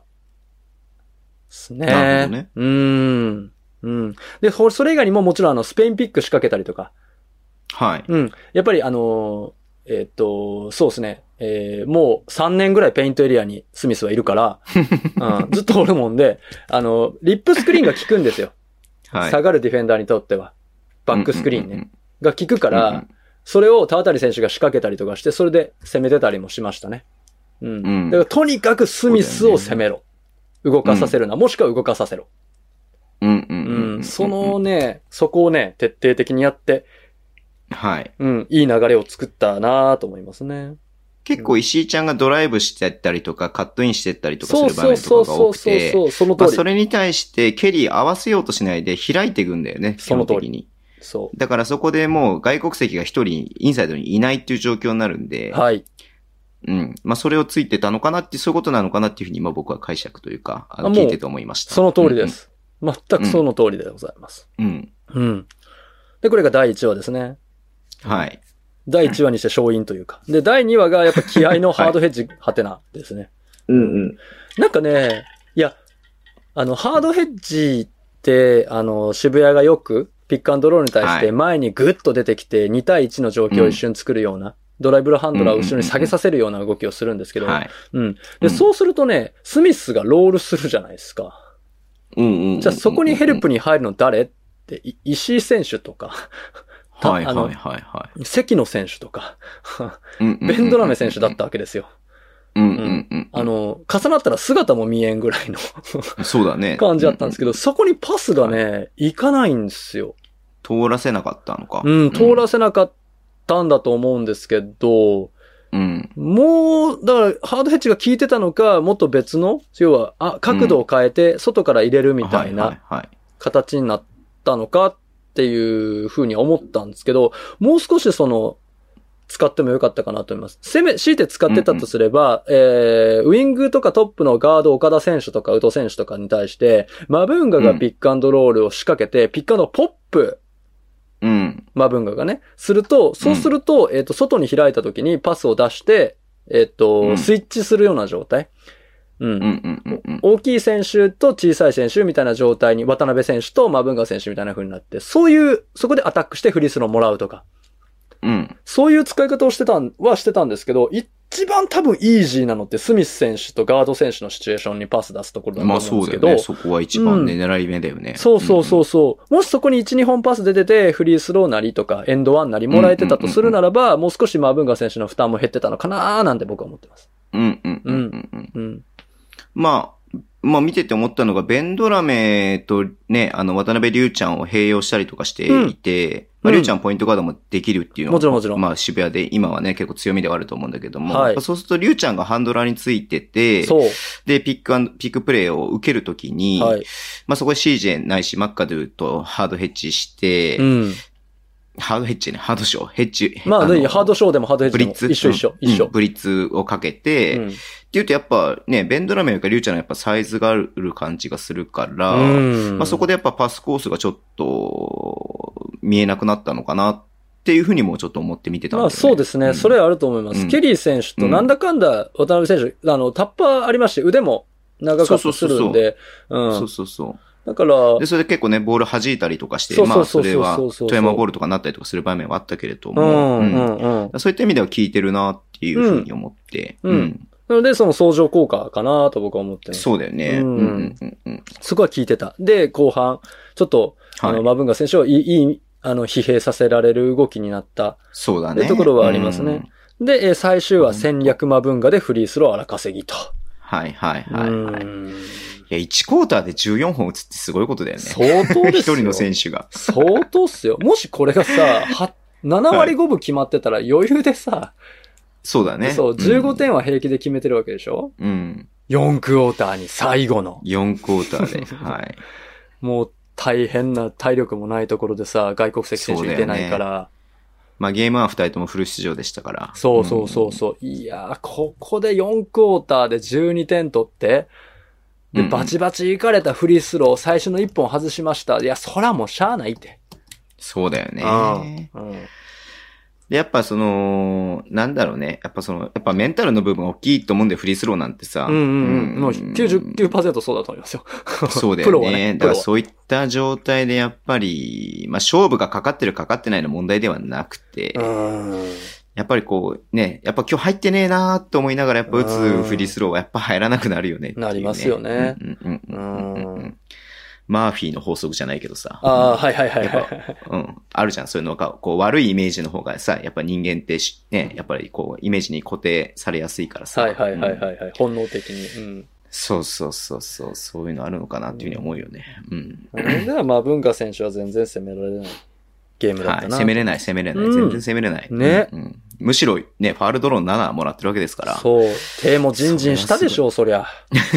それはすごいこ騙とでしすてましたよ。はい。うんはい。で、面白セットのところあは、ぜひぜひ、それ聞きたいわ。うんうんうん。そうですね。えっと、スタート。開幕の渋谷かな。はい。4クォーターの頭の渋谷のセットね。うん。はいはい。始まりますよ、4クォーター。うんうんはい、始まりました。うん。この山もう内くんが持って、ハンドオフで、誰だこれあ、田渡りか。おおこれ、はい。何これなんか間割って入っていく感じはいハイポストこの。れうんうねん、いやらしいのはね、これね、実はこれ、よくやってたのが、はいはいはいは浜い口ヘッドコーチがマブンガでやってたんですよ、これ。へえ、うん。ああ。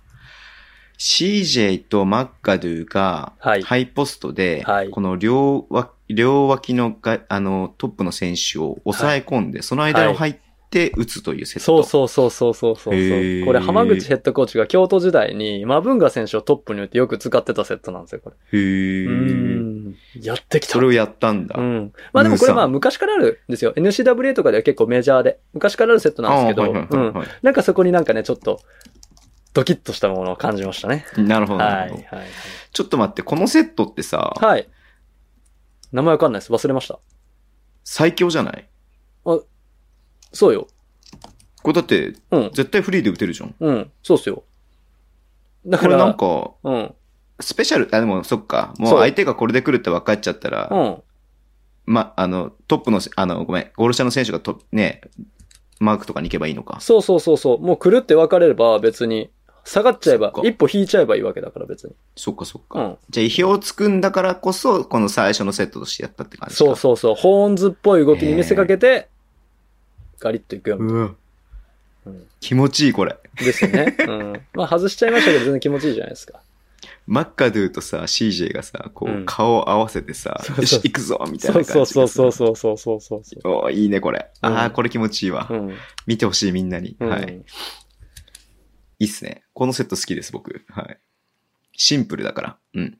えーっと、そうだ、僕さ、先週さ、編集してて気づいたんだけどさ、はい。僕、インバウンズのこと全部アウトオブバウンズって言ってああ、はい。言ってますね。うん。まあでも、意味通じるしいいかなと思って。た。いや、なんかもう、意味わかんないね。インバウンズのつもりで言ってたんだけど、後から聞いたら全部アウトオブバウンズで。 まあありますよ。僕もエヴァンスをエヴァンズって言ってますし。すいません、謝罪させてください。申し訳ありませんでした。謝罪先させて週のはい大丈夫です僕の言ってるアウトオブバーンズは全部インバウンズのことです。はい。はい。あの、エヴァンズっていうところは、エヴァンス。ところどころエヴァンズって言ってますん で。エヴァンスですね。はい。はい。重ねてお詫び申し上あ、げでまもす。それってさ、あれじゃない、はいどっちでもいいんじゃない多分ね、うん S だから、ー結局。そうそうそうそう。結局その、英語をカタカナにする時点でさ、ナンセンスみたいな部分あるじゃ ん。そうそうそうそう。所詮。うんうんうん。もっと言うのはエイヴァンスだからね。そうそうそうそうそうそうそうそ う、ね。そうそう。だからね、あの、外国籍の名前とかもさ、そもそもね、ううん。うんなんかこう、いろいろあるんでね。うん。うん。うん。アンテとカウンポーやからね。 ヤニス、アウンテとカウンポーやからね。しかもあれ略称やからね。うん。あれ略やから。あ、そうなのももっと長っいのと長いですよ。うん。ええ僕昔、ディケンベムトンボの本名言えるって話したよあうな気やばがいするんだけども。はい。しましたね。言っていいいいっすよ。お願いしまディす。ケンベムトンボムポロイドムカンバジャンジャックバームトンボが本名だからね。 うん。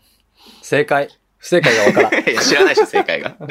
これ中学生の時覚えて未だに言えるからね。25年経っても言えるからすごいなと思うよ、ムトンボ。すごいっすね。うん。はい。すいません。はい余計な話はいしすいまて。せんはい、はい。面白セット、二つ目。面白セット、二つ目いきまはいす。残り8分5秒ぐらいかな。レオ4が個台ね、残り8分5秒でね、そうだね。アウトオブバウンドしたところからですね。はい。そう。で富ね山が、、レオが芝居のねオフ、ェンス。はい。えっとね、指1、4かな細かくうねん、指を切り替えるの、セット。プレイコールうで。んうんうんうん。あ、うん。まず1を右手で出して、そうそうそうそうの後、ドリブルに1回ぐらいついてから左手で4を出したね、今ね。そうそうそうそうそうそうそう。だから4番を使ってとかっていう感じかなと思ったんですけどね。なるほどなるほどはい。うん。おはー、い公平だ。公平です。公平だここで公平です。これ、モーションストロングハンドオフって言うんですけどね。えー、はい。ちょっともう一回ま見るね。ずホーンズそうですねんホーンズの形になって、本日です。 CJ にボールがいって、ここうはん CJ3 がないからディフェンス追いかけてこ、ああ。そう。もうだからこもうれずはっと、まさにスミスを狙えないやつですね、これはまさそに。うそう、うスミスの狙えないやつ。ん。そう。まあ、文化がヘルプに行けい。ないところ、行ってるっていうような感じですかねこ。れは公平のスピードだね。うん、全然ついていけてないですもんね。はい。 うん。多分、あ、ごめん、指一本だかもしれない。もしかして指二本、キツネのマークだったかもね。キツネのマークあで、ーその後に誰で行くかっていうのを左手でやってたような気がしますね。うん。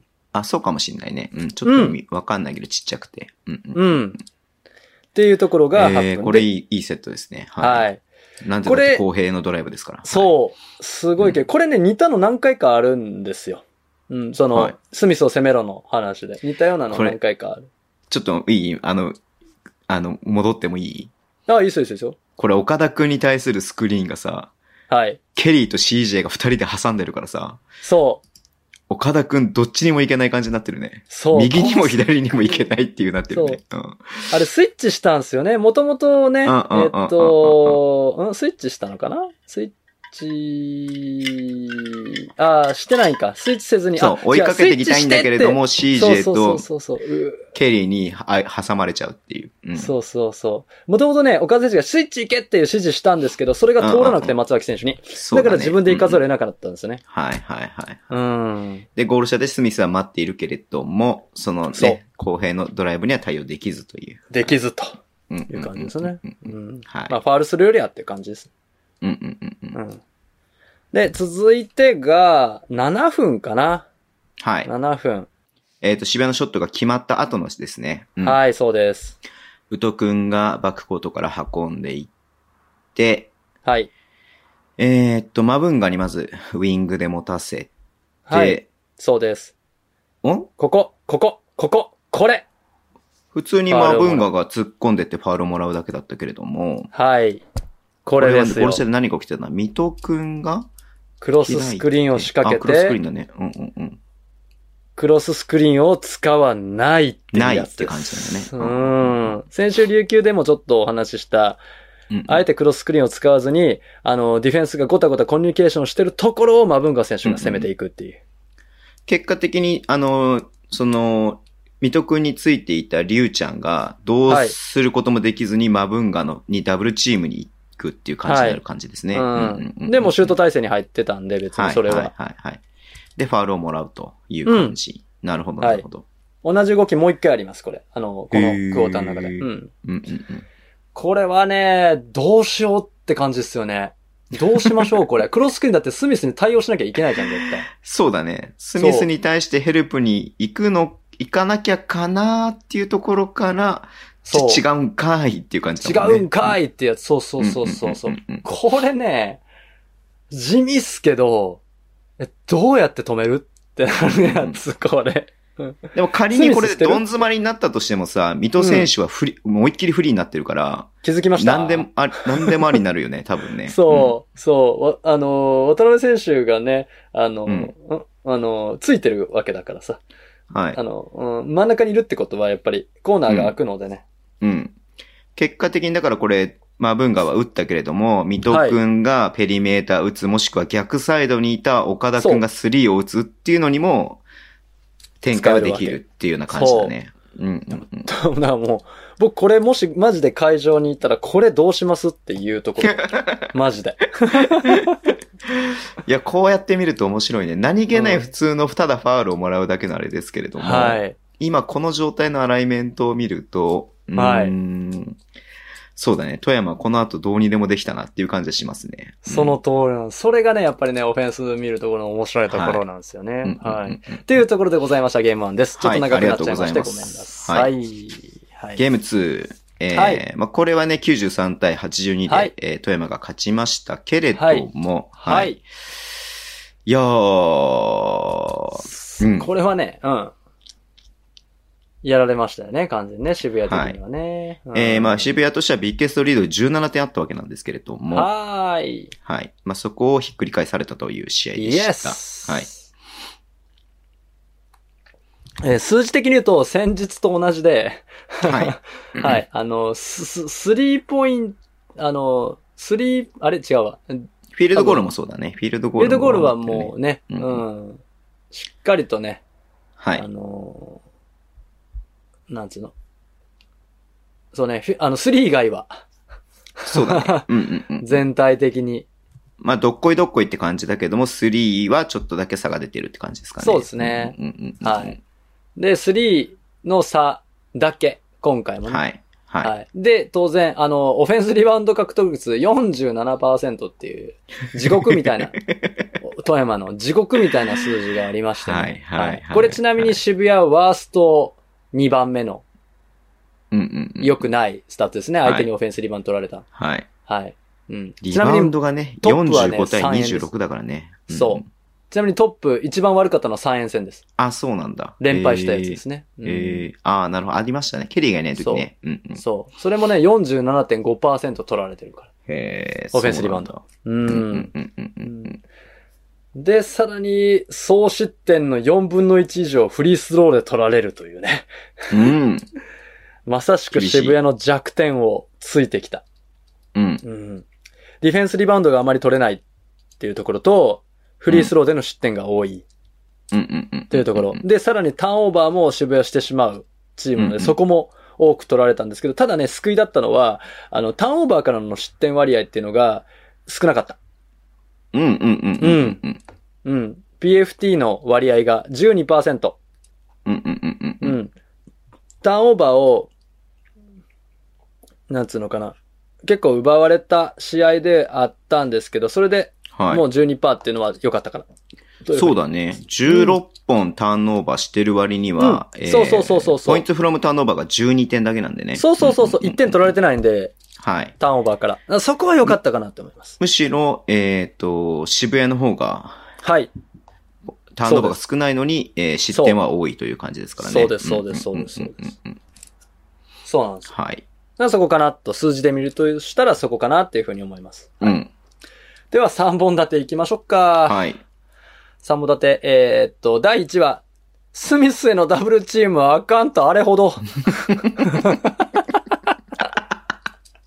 あかんって、あかんあってかんってああれれほほどど言言ううたやんっていう。はいはういはいんはい。。うん。ね。はい。なんか言いましたっけど番組でね、あの、CJ が抑えられればっていう、ワンオンワンで抑えられれば部があるみたいな話をしたと思ううんんでうすけどねん。ううんうんん。えー、えー、富山、ハードヘッジを完全攻略。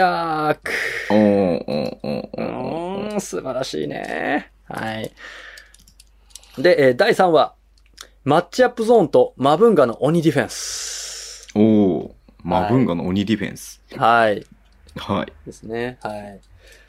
で、第1話、えースミスへのダブルチームはあかんとあれほどっていうのは、あのー結構わかりやすくスミス選手のダブルチーム行ったら CJ がちょっとあの、ファルトラブルで混んでたんで、うんうんうん。しょうがなくこうダブルチーム行かなきゃいけないと。うんうんうんうん。そうなったらもうね、もうこっちのもんですわ。富山のね。はい。宇都選手が見事なゾーンアップしたところでね、一、人で二人見てる状態のところを綺麗にバックドおーア。あれはね、ついていけない。ついていったらコーナーで打たれるからね。はいはいはうんっいはていうのが2回ありました。い。うーん。で、さらに、えー、スミスがフリースローをもらった。あの、小さい選手の方にロールして、フリースローをしっかりもらった。っていうのが2個。で、これだけでただ6点取られてる。ほうほうほうほう。で、さらに、岡田選手のワイドオープン3。これもね、あの、外れちゃったんだけど、うん。はい。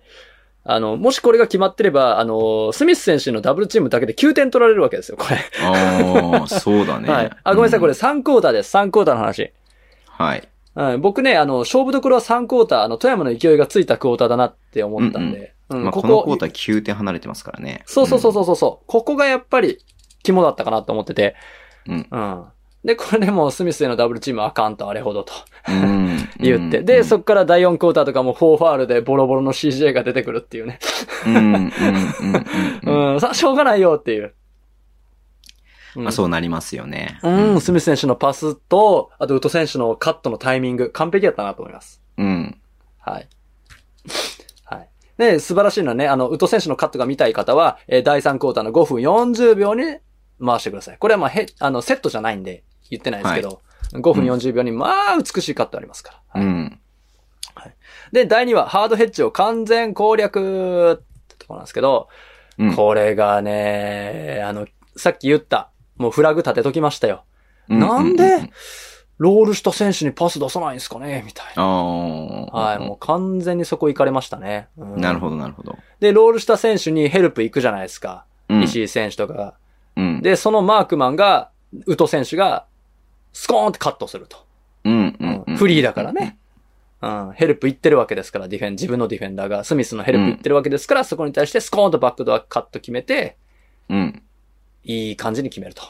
なるほどってい。うのがあって。もう一個が、えっとね、マブンガ選手と、おウィングの岡田選手かなあのピックアンドロールで、ケリーがヘッジしたんですね、当然はいはいね。はい。ハードヘッジしたんですけど、そうすると、で、そこでポップアウトして、マブンガ選手がもらって、それで、あ、ごめんなさい、逆だったかな忘れちゃった。誰だったか忘れちゃった。そこ後で言いますけど、あの、リトリートするんですよ。うんうんうんうんうん。ちょっと大回りしてぐるーっとこう離れていくようなドライブをしていくんですね。そうすると、あの、ハードヘッジしてる選手って戻れないんですよ。どんどん離れていくから。うんうんうん。 うんだから意図しないスイッチの状態になるわけですね。うんうんうんうん。うん。だから、あの、ガードの選手にケリー選手がどんどんどんどん引っ張られていって、じゃあまた、マブンガ選手 VS 渡辺選手みたいな形になって、あーミスマッチをついていくと。はいはいはいうんはい。そういうシーンが多かったなと。完全に攻略されていたうん。なと思います。はい。で、えー最終はですね、富山マッチアップゾーンとマブンガのディフェンス。これね、今回ずっと2-3ゾーンが引っ張れたのって、マブンガ選手がめちゃくちゃ頑張ったからなんですよ。うーん。うん。何コートの半分ぐらい、え、ディフェンスエリアなのみたいな。いや、 マジマジマジ。これほんとほんとほんと。コートの、え、左半分全部、え、守備範囲みたいな。ゾーンなののにね、ゾーンのゾーンが半分ぐらいあるみたいな。ゾーン。 それもはやゾーンではないけどね。そう。すごくてさ、コーナーが、コーナーとウイングでね、渋谷は、あの、二うんう人、んシューターを置くことで、マブンガ選手に一人で二人守らせようって、それで困らせちゃおうみたいな戦略取ってたんですけど、マブンガ二人守るっていうね。うん。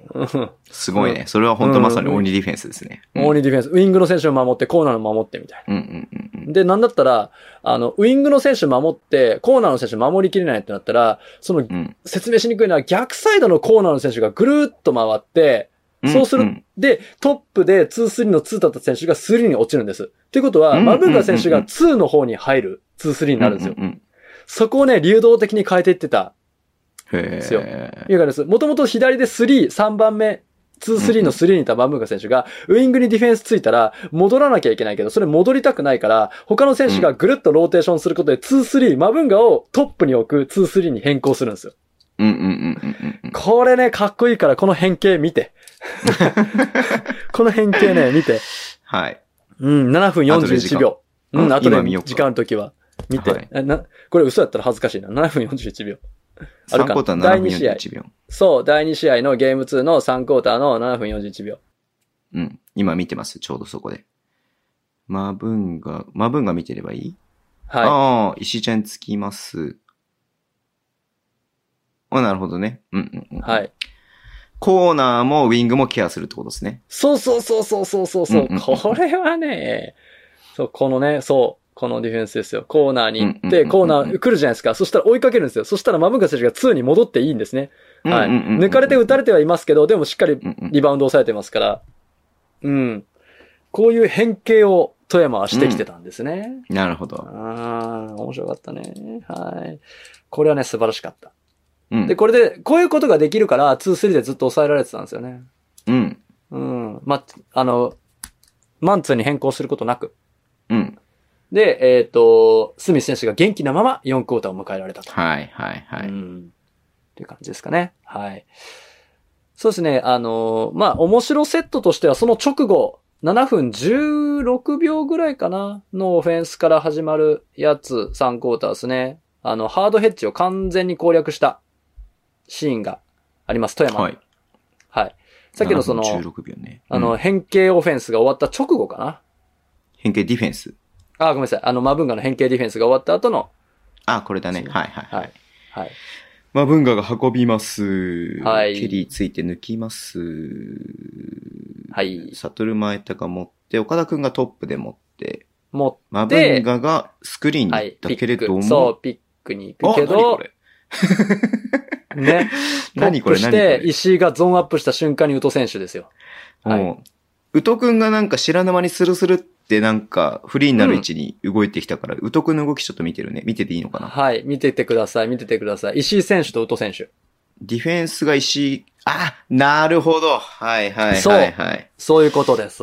マブンガがポップしたから、石井ちゃんがそれにつられて、はい、ヘえルー、もプ。ともとマークマンであるはずの宇都くんから目を切っちゃったので、そうでえす。ー、マブンがついてたんで、宇都くんが自由になったっていう感じはですね。い。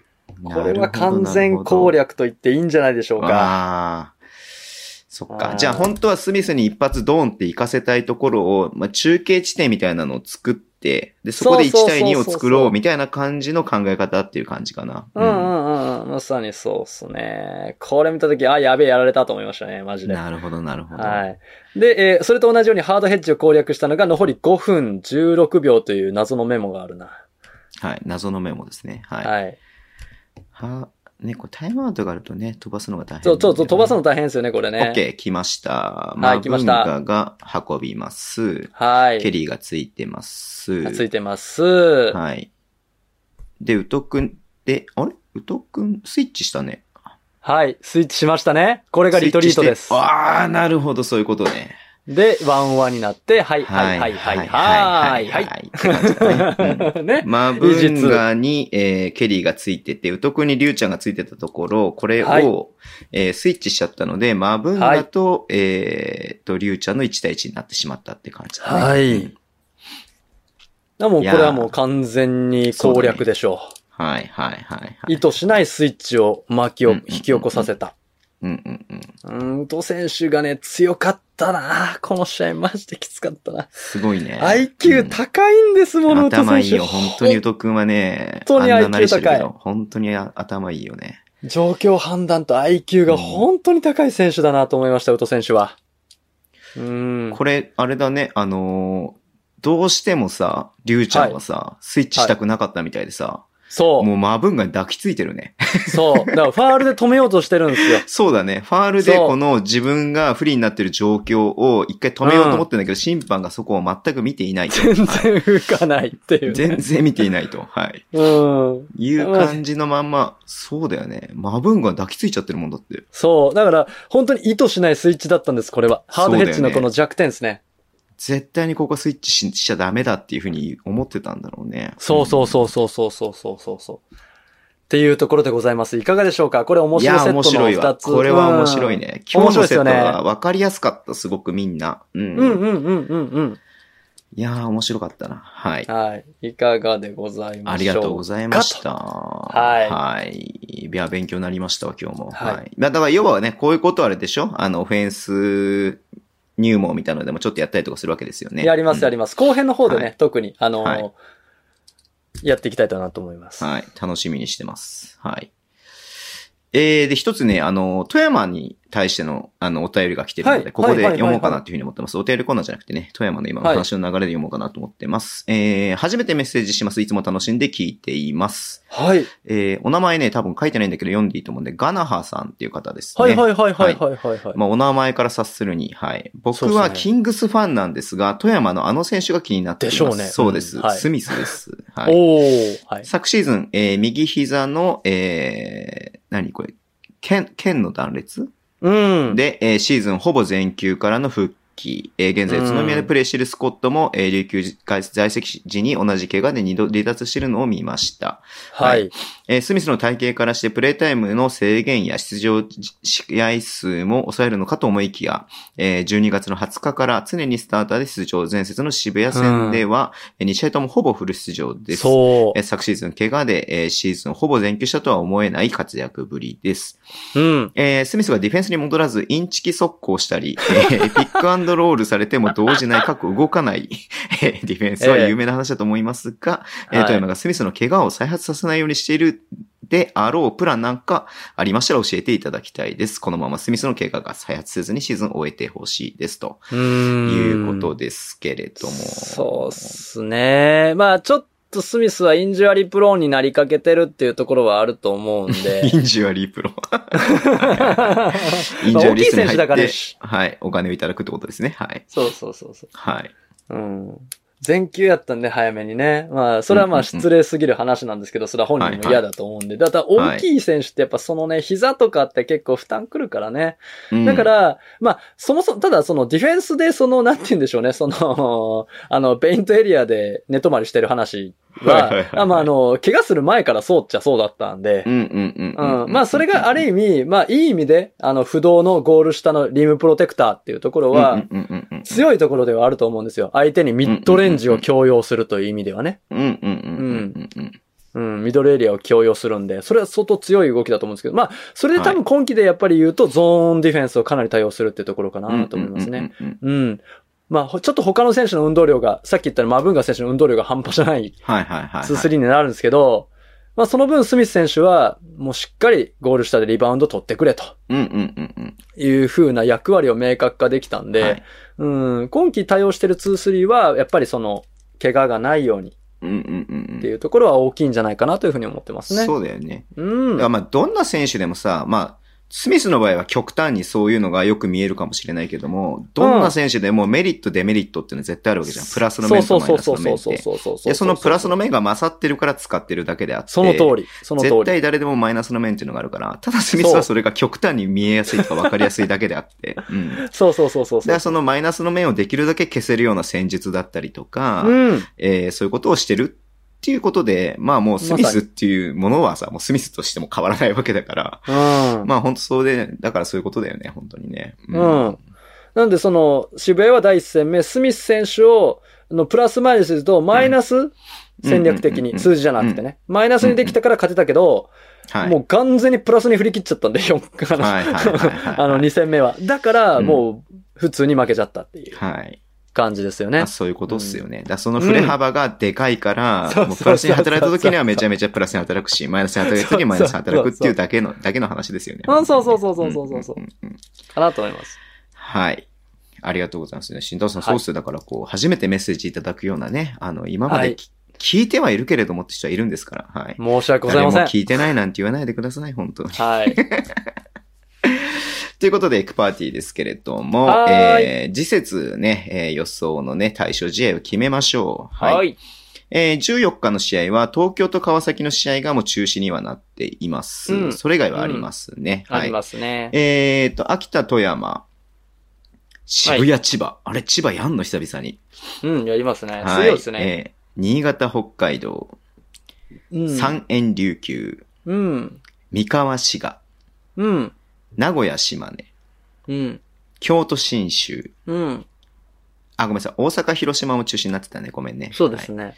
えっ、と、宇都宮、横浜。さあ、わからん。難しい ね、わこれね。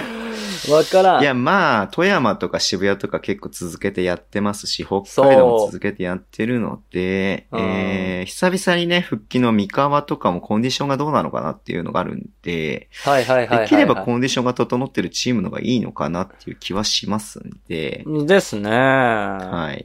い。名名古屋、島根とかもね、まあ、島根この間一勝しましたしね、ちょっと。そうですね。名古屋はもう、あの、直接対決がなくなったんで、もう負けられないんですよね、確か。そうだうよんね。 6勝か5勝しないと無理なん ですよ、確かね。はい。うん。まあちょっと水曜のゲームなんで、まあそんなはに深,、ね、深くやらないかもしれないんで、どう、どうすか、慎太郎さん的には。おーちょっと待ってくださいね。その次もちょっと見ないとなと思ってやってます。予想がね、難しそうなのは京都新州かなと思うけどね。ああ、そうですね。京都新州いいんじゃないですか。まあ、ただ僕は新州好きってだけなんですけど。はい。じゃあ京都新州予想しようか。予想としては面白いと思うよ。うん。面白いですよね。はい。うん。じゃあ、京都新州、次回、次節は、京都新州ですね。33節。はい。はいで、週末に行われます34節ですね。はいえー、富山、宇都宮、はい。こ横浜、渋谷、奥。はい。秋田、新潟、はい。えー北海道、東京、はい。新州三円、はい。滋賀、名古屋、はい。川崎、千葉お。 京都、三河、ええー島根、広。島。はい。えー琉球と大阪は中止が決まってますね。ですはい。ね。うん。琉球大阪にしたかったけどな。ね、面白そうだったよね、これね。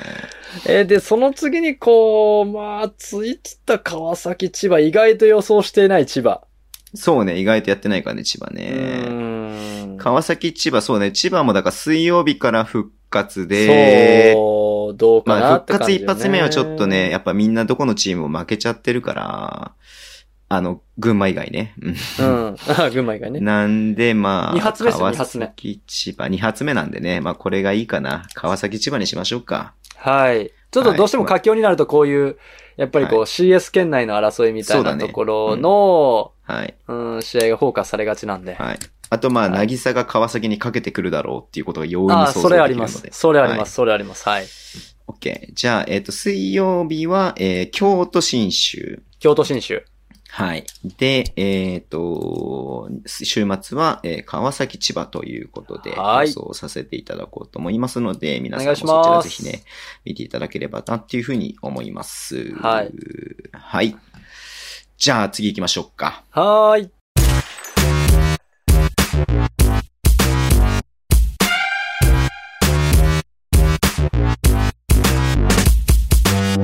便りコーナーです。はい。宇都宮が4勝4敗、ジェッツが8勝0敗だと逆転優勝できるという数字遊びだけが楽しみの青志田と申します。最近青志田さん毎週送ってきてくれるのありがとうね。ありがとうござはいます。す。えー、今後はのこのこさんの旦那さんとともに、エンド2、えー完全実施を求めながら B リーグを応援していこうと思います。そうですはい。ね。エンド2原理主義として頑張っていただきたいと思います。はい。先週の配信を聞いてください。はい。さて、4月4日の名古屋対、えー宇都宮戦ゲーム2第3クォーター皆さんご覧になったでしょうか私は見たはずなのですあが、ーあまりの恐怖からか記憶がなくなってしまいました。あ れね。えー名古屋ブースさんの皆さん怒らないで聞いてください。みな、みんな、あの被害者であり、えー被害者友の会員であります。加害者、共犯は宇都宮ファンのみです。各冗談。あえーそこで今週から始まりました新コーナー、慎太郎に聞け宛てに質問します。宇都宮を苦しめるにはどうしたらよろしいでしょうか慎太郎さん、あ、ズバリ、宇都宮対策、見るべきポイントを教えてください。ということで、しっかりとしたバスケのね、 質問をいただきました。ありがとうございます。はいしっかりとしたはい。コーナーになりましたね。はい。ありがとうございます。あれでしょ僕も見ましたよ。あれでしょ ?4 点のやつでしょ ?20 何え対4のやつでしょそうだね。4点、4点ですよね。うんうんうんうん。まあ、この試合もだからさ、あれなんですよ。前半ね、あの名古屋勝ってたんですよ。はそういで。すね。で、3クォーター25対4というね。はい。 えええっと、なんだっびけ、っくり外国籍が2点ずつ取っただけだっけ確か。はい。 うん。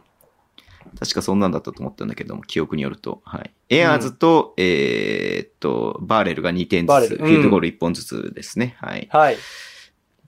それも決してミッドレンジショットと、あの、ポストアップからの頑張って決めたみたいなやつだったんで。ああ、なるほど、なるほど、なるほど。まあ、その作ったオフェンスというわけではなかったやつ。ではなかったってことですね。うんはい。で、この間、宇都宮はえー25点取ってるという感じですけれども。はい。でなんかさ、ごめんね。あの、ちょっと青白さんの質問と意図がずれるかもしれないんだけど、はい。なんでブレックス強いのっていう、そういう、そもそものところから聞きたいんだけど。うん、そうっすね。ブレックスの強さは、今季はやっぱりね、速攻があるっていうのがやっぱ一番でかいと思います。そうなんだ。ううん。速攻意外に15%ぐらい速攻で取ってくるんで。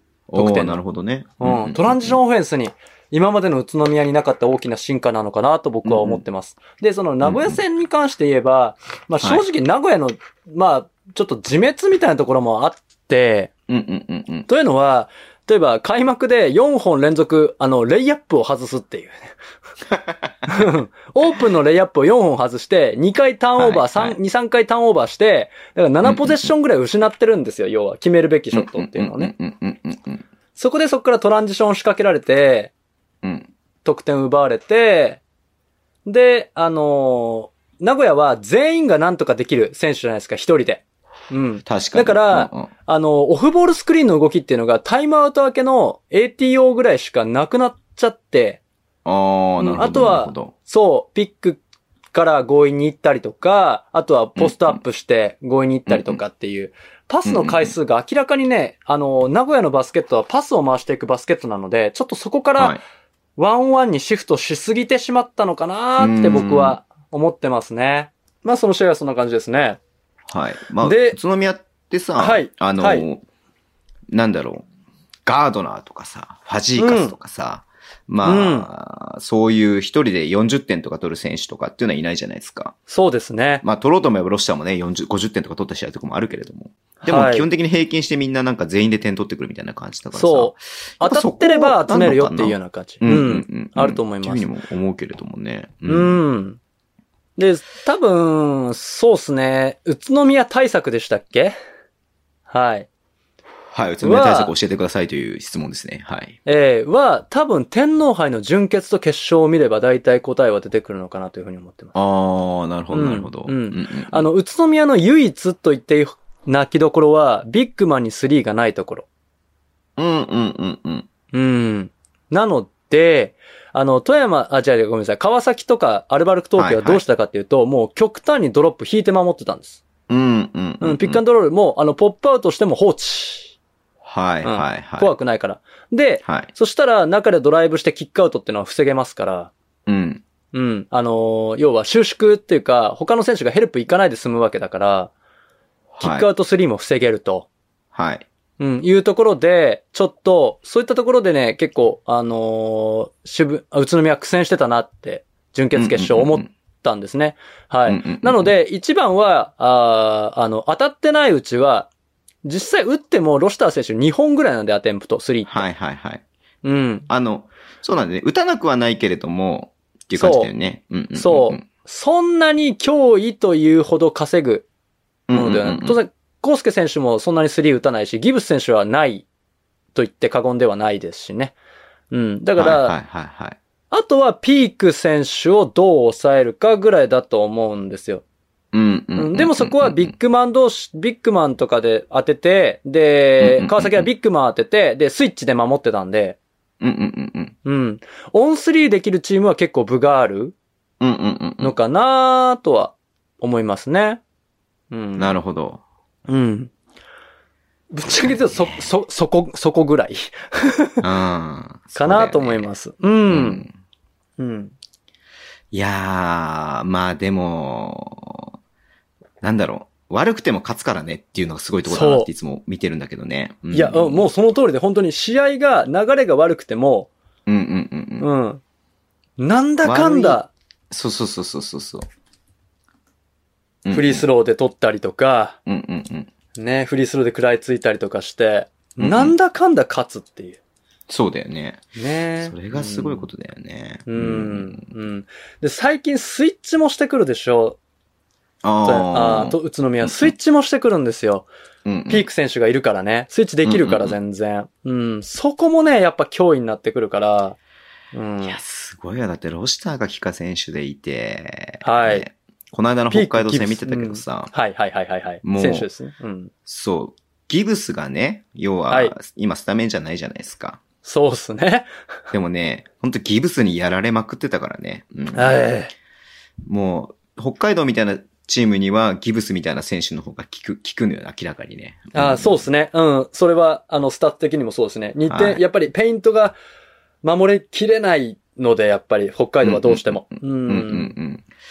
だからね、もう、どうすることもできないです、本当に。うん。なので、まあ、はいやっぱりそこをついていくぐらいかうんな。うんうんスリーがないっていうところで、ディフェンスを頑張って下で守って、はい。うん。っていう感じかなと思いますね。はい。はい。 OK。じゃあ、おし田さんいつもありがとうございます。なんかちょっと答えになっあてる、りがとうございます答えになってるとは思うんですけれども、はい。またね、あの、青し田さんのあれを送っていただければなっていうふうに思いますんで、よろしくお願いします。 あれをね。 あれをね、はい。OK。じゃあ、新コーナーですけども、まあコーナー、これもね、はいお便りコーナーのね、一部みたいな感じなんで、はい。あのこ先週ね、から始ま、あ先週から募集始めました、えーズボッターというね、はい。はい。 140文字以内で匿名でね、お便りのハードルを下げるという、えーやつなんですけども、僕さっきちょっとツイートでね、あの、憤りって書いたんですけども、慎太郎さんが怒られたので、憤りじゃなくて、はい、何でもいいので送ってください。はい。そうそうそうそう、なんでもいいんで、あの取り留めもないことを送っていただくコーナーと。はい。まあ、要はあれですよね、この、投稿へのハードルを下げようっていうね。そうそうそうそうそうそうそうはい意図なそうのそうでそうはいそうそうそう。ぜひ、あの、ズボッター活用していただければと思います。はい。はい。え、これ慎太郎さん読んでくれるんで すかえ、ちょっと待って。ちょっと待って。言うてて、言うててよ。あ、じゃあいいよ、僕読むよ。ごめんなさいごめ僕読むよんなさいははい。 OK。まず一つ目、えーはい何個かいただいてます。ありがとうございます。えー一つ目、匿名でいただきました。はい。アシスタントコーチ、トップアシスタントコーチ、はいアドバイザリーコーチ、はアドい。バイザー、チームコンサルタント、はい。評価アドバイザー、はい。は これちょっとね、あの、どこに対してはと言ってるのかわからないなと思ったんだけ ども、強化編成アドバイザーに対して疑問があるのか、それとも、いろんなコーチとかいろんな名前がありすぎるよ。まあ、さらに言っちゃうとさ、あーアソシエートコーチみたいな名前があったりとかもするじゃないですか。うんあーまあ、山ちゃんなんてね、あの、スキルディベロップメントコーチなんていうね、 そうそうそうそう なんかすごい名前ついてたりもするんで、はい。いや、まあ、それに対して全体的になんか、なんかいろんな役割がなんか多すぎるよ、みたいな感じで言ってるのか、それとも協会編成アドバイザーに言ってるのかちょっとわかんないですけれど も、はい。多分全体的にじゃないですか。そうなのかな、やっぱうん。り。いや、これね。ね、もう見たときマジで、あ、僕かなと思っちゃう。いや、これさ、慎太郎さんがテスト送信で送ってきたのかなと思ったんだけども、聞いたら違うっていうん で。違います。は僕かなと思いま した、本当に。はい。うまあ、ん確かにね。いや、あの、と、もうね、あの、この中でね、僕、やっぱり、あーさすがついてるなって思ったのが、トップアシスタントコーチはヘッドコーチじゃないんですか っていう話ですね。いやいや、ヘッドコーチじゃないです。アシスタントコーチの中の一番、あの、ヘッ、トップですから。うんこれ多分まあアルバルク水野の水野水水野野幸太ですか。はい。はでい。すね。せあの、コーチですね。はいほんまトップアシスタントコーチはもうヘッドコーチですよ。。まあそうだよね とかね、思いながら。だから、知りたいんですよ。なんか、アソシエイトコーチの日常とかマジで知りたいなと思っちゃう。ね。アソシエートコーチも、だから名前が違うだけで言ってしまったアシスタントコーチなわけでしょそうそうそうそう。だから、うんなんかこう、ふわっとこう横文字に騙されてますけど、そうだよね。うん何やってるのか全然わからん。チームコンサルタントにだってはそれ GM なんじゃないのとか。 そうそうそう。そうね。だからそれこそ JR のテクニカルアドバイザーが何をしてるんだみたいなね。そう話もあるし。あはの、いちょっと、もうちょっとさ、オープンにしてほしいって気持ちはありますよそね。うね。何まをあやでっもてらっしゃるのかなって。どうしてもさ、チームによってさ、とかいる選手とか、そのさ、他のスタッフとかにもよってさ、そのやっぱりこの守備範囲の区分っていうのは全然違ったりとかするじゃないですか。うん。うん。で、まあ、釈野さんとね、前に、あのー二人で話した時にちょっと聞いたはいのはいはいはいが、はい。はい結局はい釈野さんヘッドコーチだけれども、もともとはビデオコーディネーター上がりなんだよ。あー、ははいはいいは。はいい。だから、結局ヘッドコーチだけども、分自分がビデオコーディネーターもやってるっつったからね、当時広島時代に。おー、すごっ。本当はアシスタントコーチがやるみたいなイメージがあるけれども、あのう頃ん広島ではアシビデオコーディネーター自分でやってたみたいなこと言ってたんで。おー、すごい。そうそうそう。要はね、そのヘッドコーチによってもさ、あの、広島、ヘッドコーチって横や浜っぱその広島広島時代、広島で広あ広島島時代。ではいはいはいうんうん。だからその、なんつうの、その、やっぱり自分の得意不得意っていうのあって、うん。だかん。ら得意なことが、ね、他に人が得意なことがあるのであれば、そっちにね、あの、やってもらえばいいっていうのもあるだろうし、うん。必ずこれをやんなきゃいけないっていう決まりはないだろうから、やっぱそのね、チームの編成にもよって全然その辺は変わってくると思うので、 まあこういういろんな名前ができるのもわかるんですけれども、ただ一ファンからすると、え、それはどういう役割なんですかみたいな風にはなるよね、どうしてもね。ううんん。実にズボッターらしいお便りでしたね。うん はい。えーはい次行きましょうか。はこれはね、えっ、と、匿名じゃなく、あの、お便りとしていただいてます。はい。おうおうおう高野さんからいただいてます。いつもありがとうございはいはまいはいはいはす。えーお二人が今まで行ったこと、行った中で好きな会場演出ってありますか以下、今まで行った会場の感想です。えー千葉、演。出がすごい、花火でビッグ。 ビッグあになるよねはい ーわかる。えー、三円、お尻が痛い。三河、見やすい、達夫好き。はい。名古屋、コート遠い。あ、遠いんだ。へへーえ。千葉、ベンチそうな裏、コスパ良い。うん、確かに良いね。はい。京都、シルバーの人たちの案内に癒される。千葉可愛い。はい。大阪、見やすい。琉球、声援すごいということで、宝さんからなんか一言コメントいただいてますけれども、はい。うん。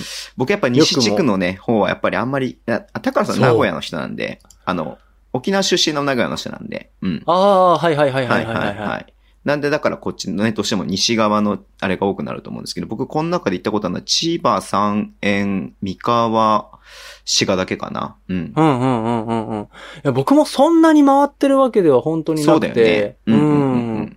関東圏だけなんですけど、はい い。やー、千葉の船橋アリーナは好きですね。あの、というよりもアリーナの周りの感じが好き。はあ、いやそ前も言ってたよね。で、それでなんか、コメントいただいてましたよね。うん。 コメントいただいてましたね、はい、ツイッターの皆さん、方慎で、太郎さんがね。媚び売り出してましたよ。はい。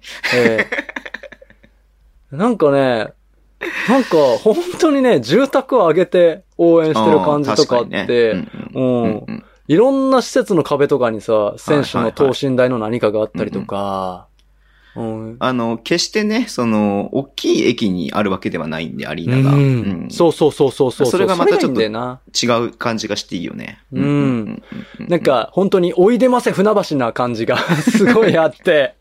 確かに、はい。うん。いや、マジでこの辺住みたいなとマジで思ったっすもうんうんうんううんん。いいとこだよね。ん。いいとうん。こ。うん。あとは川崎かなああ、川崎は変わったね。本当に変わったね。川崎楽しい。変わった。すごい変わった。うんうん。うん。ショップがかっこいい。ああ、確かにそれもありますね。うんう。うんんショッ。プかっこいいよね。はい。うん。本当にね、バスケショップ。本当に。バスケショップだよね。バスケショップ。売り場も広いしね。そうそうそう、ん。見やすいし、カテゴライズされてるし、うんうんうんうんうんうん。うん。いやー、好きだね、はいなんかね、あの、アリーナのその DJ さんのさ、あうんうの、んうん試合前、試合1時間前のね、はい小粋な演出とかがね、はい結構あってね、好きですね、川崎は。うん。はい松たか子のね、明日春が、明日春が来たらああ、そうそうだ。はい。あれ流れた時とね、あとシャングリラが流れた時はね、爆上げになりまし たね。はい。あ、でも子供を連れていくじゃないですか、僕は。うんうんうんしなぶさんはまだ連れていかないかもしれないけども、年齢的にね。はいやっぱ川崎、すごい思い出があるみたいで、うん。 ロールのさ、あの、中に入って子供がこう跳ねられるっていうのさ、多分300あるあ円るあるとあるあかるでできるんですけうんうんうどん、あの、正面にあるやつ。あれとかもよく覚えてたし、うん。やっぱなんか結構川崎は思い出があるみたいですね、うちの娘は。ううん。うんあとは渋谷はなんたってサンディね。僕も子供連れて実は行ってるんですよ、何回あ、も。そうなんだ。へうーん。あの、、大きいキーが、大きいキーすらしてない頃と かに、うんはい本当に1歳とか2歳とかの頃に、えーうんうんうんうんコロナ前に行ってんすけど、まあ、サンディがもう好きで好きでね。ああ、確かにね。ああ、うん子供たちの受けは抜群ですよね。うん。確かだかに。らもう、サンディのとこって言ってますもんだから。そうだよね。うちの娘もだかそら、うそうそうそうマスコットで覚えてるよ。ブレッキーそうと、サンディと、あうんとロ、ロールと、ロールとークみたいな感じで覚えてるよ。うんうんうん、ねえ。いや、そういうやっぱマスコットが強いところは子供連れでも安心ですよね。うん。確かに。いや僕、このお便りいただいた時にすぐパッと思い浮かんだのが、はい。千葉なんですよ。はいはいはいはいはいはい。千葉のスターティングメンバーの紹介、もちろん知ってると思うんですけども。うん。まあこれ、あの、悪い風に捉えないで聞いてもらいたいんですけれども、はい。シカゴブルーズじゃないですか。そうですね。はうわい好。き。あの、世界一かっこいいよね、あのね。はい。あの ー、ジョーダンの時のね、あの、あれが、うんもうめっちゃかっこいいじゃないですか。うん、かっこいい。はい。もう本当に、まあ、これ本当悪く捉えないでほしいんですけど、もういい意味で完コピしてるなっていう。うん、そうそうそうそう。そう。で、あそこで、やっぱ会場であのーあれを聞くと、ちょっと鳥肌立つもんね。立こつ。の、往年の、往年のわかる NBA わフかるァンっていうわかとるなんか偉そうにな感じするけどさ。うん。あのね、あの、うんシカゴの DJ の、えー、なーから始まるやつ、ね。それそれそれそれそれです、それです。すみません。トゥルルル、トゥルルル、トゥルルルって始まるやつですよ。そうそうそう。もうあれでね、もう千葉行くとあれで爆上がりして。で、こうれん現地で見てなかったんだけれども、あの、イートンがいたじゃん。伊う藤ん、選手。うん。イートンい引退の最後のシシーズンの最後の試合、スタメンで出たんだよね。うんうんうんうん。で、あの、シカゴブルズのセンターの紹介って、はいザ・マン・イン・ザ・ミドルって言って、ルーク・ロングリーとか、はいはいはいかはいはいあビル・カートライト、うんうんうんはいはいはいはいはい。で紹介するんだよ。はい、で、それも、イートンがスタメンの時に、はい、初めて使ったらしいんだけれども、はい。ザ・マン・イン・ザ・ミロールっつって、ああ、いい。イートンを紹介したんだよね。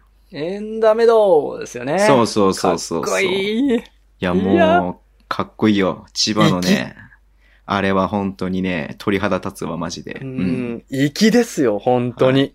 うん。なんで、まあ、NBA ファンもね、多分、楽しめるだろうな、千葉のあの、オープニングというか。まうあ、んプロ、プロジェクションマッピングの時点ですごいけどね、あれもね。すごいですね、あ本当のに、マッピングして、うんコートにね、やるやつ。ははいあの、コートレベルだとちょっと見づらいんだけどね、どうしてもね。いはいはいはいはい。はい。2階からとかだったらめっちゃよく見ると思うんだ けど。確かに。うんあの、映記者像に席かもらめっちゃ見える。入るしね。ううんんうんうんっていうのが、まあ、ちょっとパッと思い浮かんだのは、それ、一番それかなと思った。会場で見うんうんてうん一番鳥肌立ったのは、あの、ジェッツのスターティングファイブだったなっていうふうに。わかる。うん激しくわかりますね。はい。ちょっと沖縄アリーナの演出楽しみですね、そうなるとね。楽しみうん楽しみ。うん。はい。OK。えーっはいと、最後、ズボッタ、最後ですね。はい。はい。あ、ちなみに、青志田さんも、えっ、とね、ツボッタ投稿してくれたんですけれども、 はい。あの、紹介する感じではないので、あの、そ割う愛でさすせねていただきます。はい。そう申ですしね訳ありません。はい。一番にいたい。えー、最後、これも匿名でいただきました。はい。はい。えー、バスケットライブの切り抜きを SNS にアップすることはどう思います かサッカーはかなりアップしてる人が多く、プロ野球はパリーグ TV が注意勧告をしているのをで気になりました。えー、B リーグ民の方々はそこはかなり厳しい印象ですというお便りをいただきました。あー、そうっすね、 はい、これも僕かな、うん。この問題にはちょっと向き合った方がいいかもしれないですね。はい。そうですね。はい。 えーっと、僕のね、まあ、同姓同名で慎太郎っていう人がね、っと待って、慎太郎は同性はないけどね。そうですね。ツイッターでね、確かに上げてるものはあるんですけど、はい、まあ彼が、彼が言うにはですよ。うんうんうん。彼が言うには、あの、訴えられる覚悟と、ぶったたかれる覚悟と、ね、それがあって、はい、なおかつ、はい。俺がややらないかんっていう信念がある人であれば、うん。まあそれを止められる術は SNS だからないよね、まあそうですね。うんうんうんうんっていう話。はい。で、はいで、その彼がね、何をやってるかっていうと、あの、うん1試合につきだいたい15秒以内の動画を3本ぐらい。はい。かなはいはいはい。うん。で、えっと、セットオフェンス、はいはいはいはい。面白かったりかっこよかったりする、勉強になるやつはいはいはいをはいはいはい、ちょっと名前と解説入りで、うんうん多分彼も4年ぐらい上げてるんじゃない かな。うん。2017年ぐらいからずっと上げてるんですね。ううんうんん。うんうん。うん。彼はね。で、はいで彼はなんでそんなことやってるかっていうと、はい。あのー、 ははいい。あのー、誰も詳しやいっですてね。くん同な姓いか同ら。名の。同まあまあまあ姓同名のもち方ろんに関してやっぱり結は構詳しいですね。はい。信仰があるんで、やっぱり。うんうん。はい、なるほうん ど。本人とは会ったことないですけどね。本人とは会ったことないですけど。は はいはいい。はいはい。あったらドッペルゲンガーだなあのうん。あのー誰もやってくんないからっていう。うんうんうんうん。うん。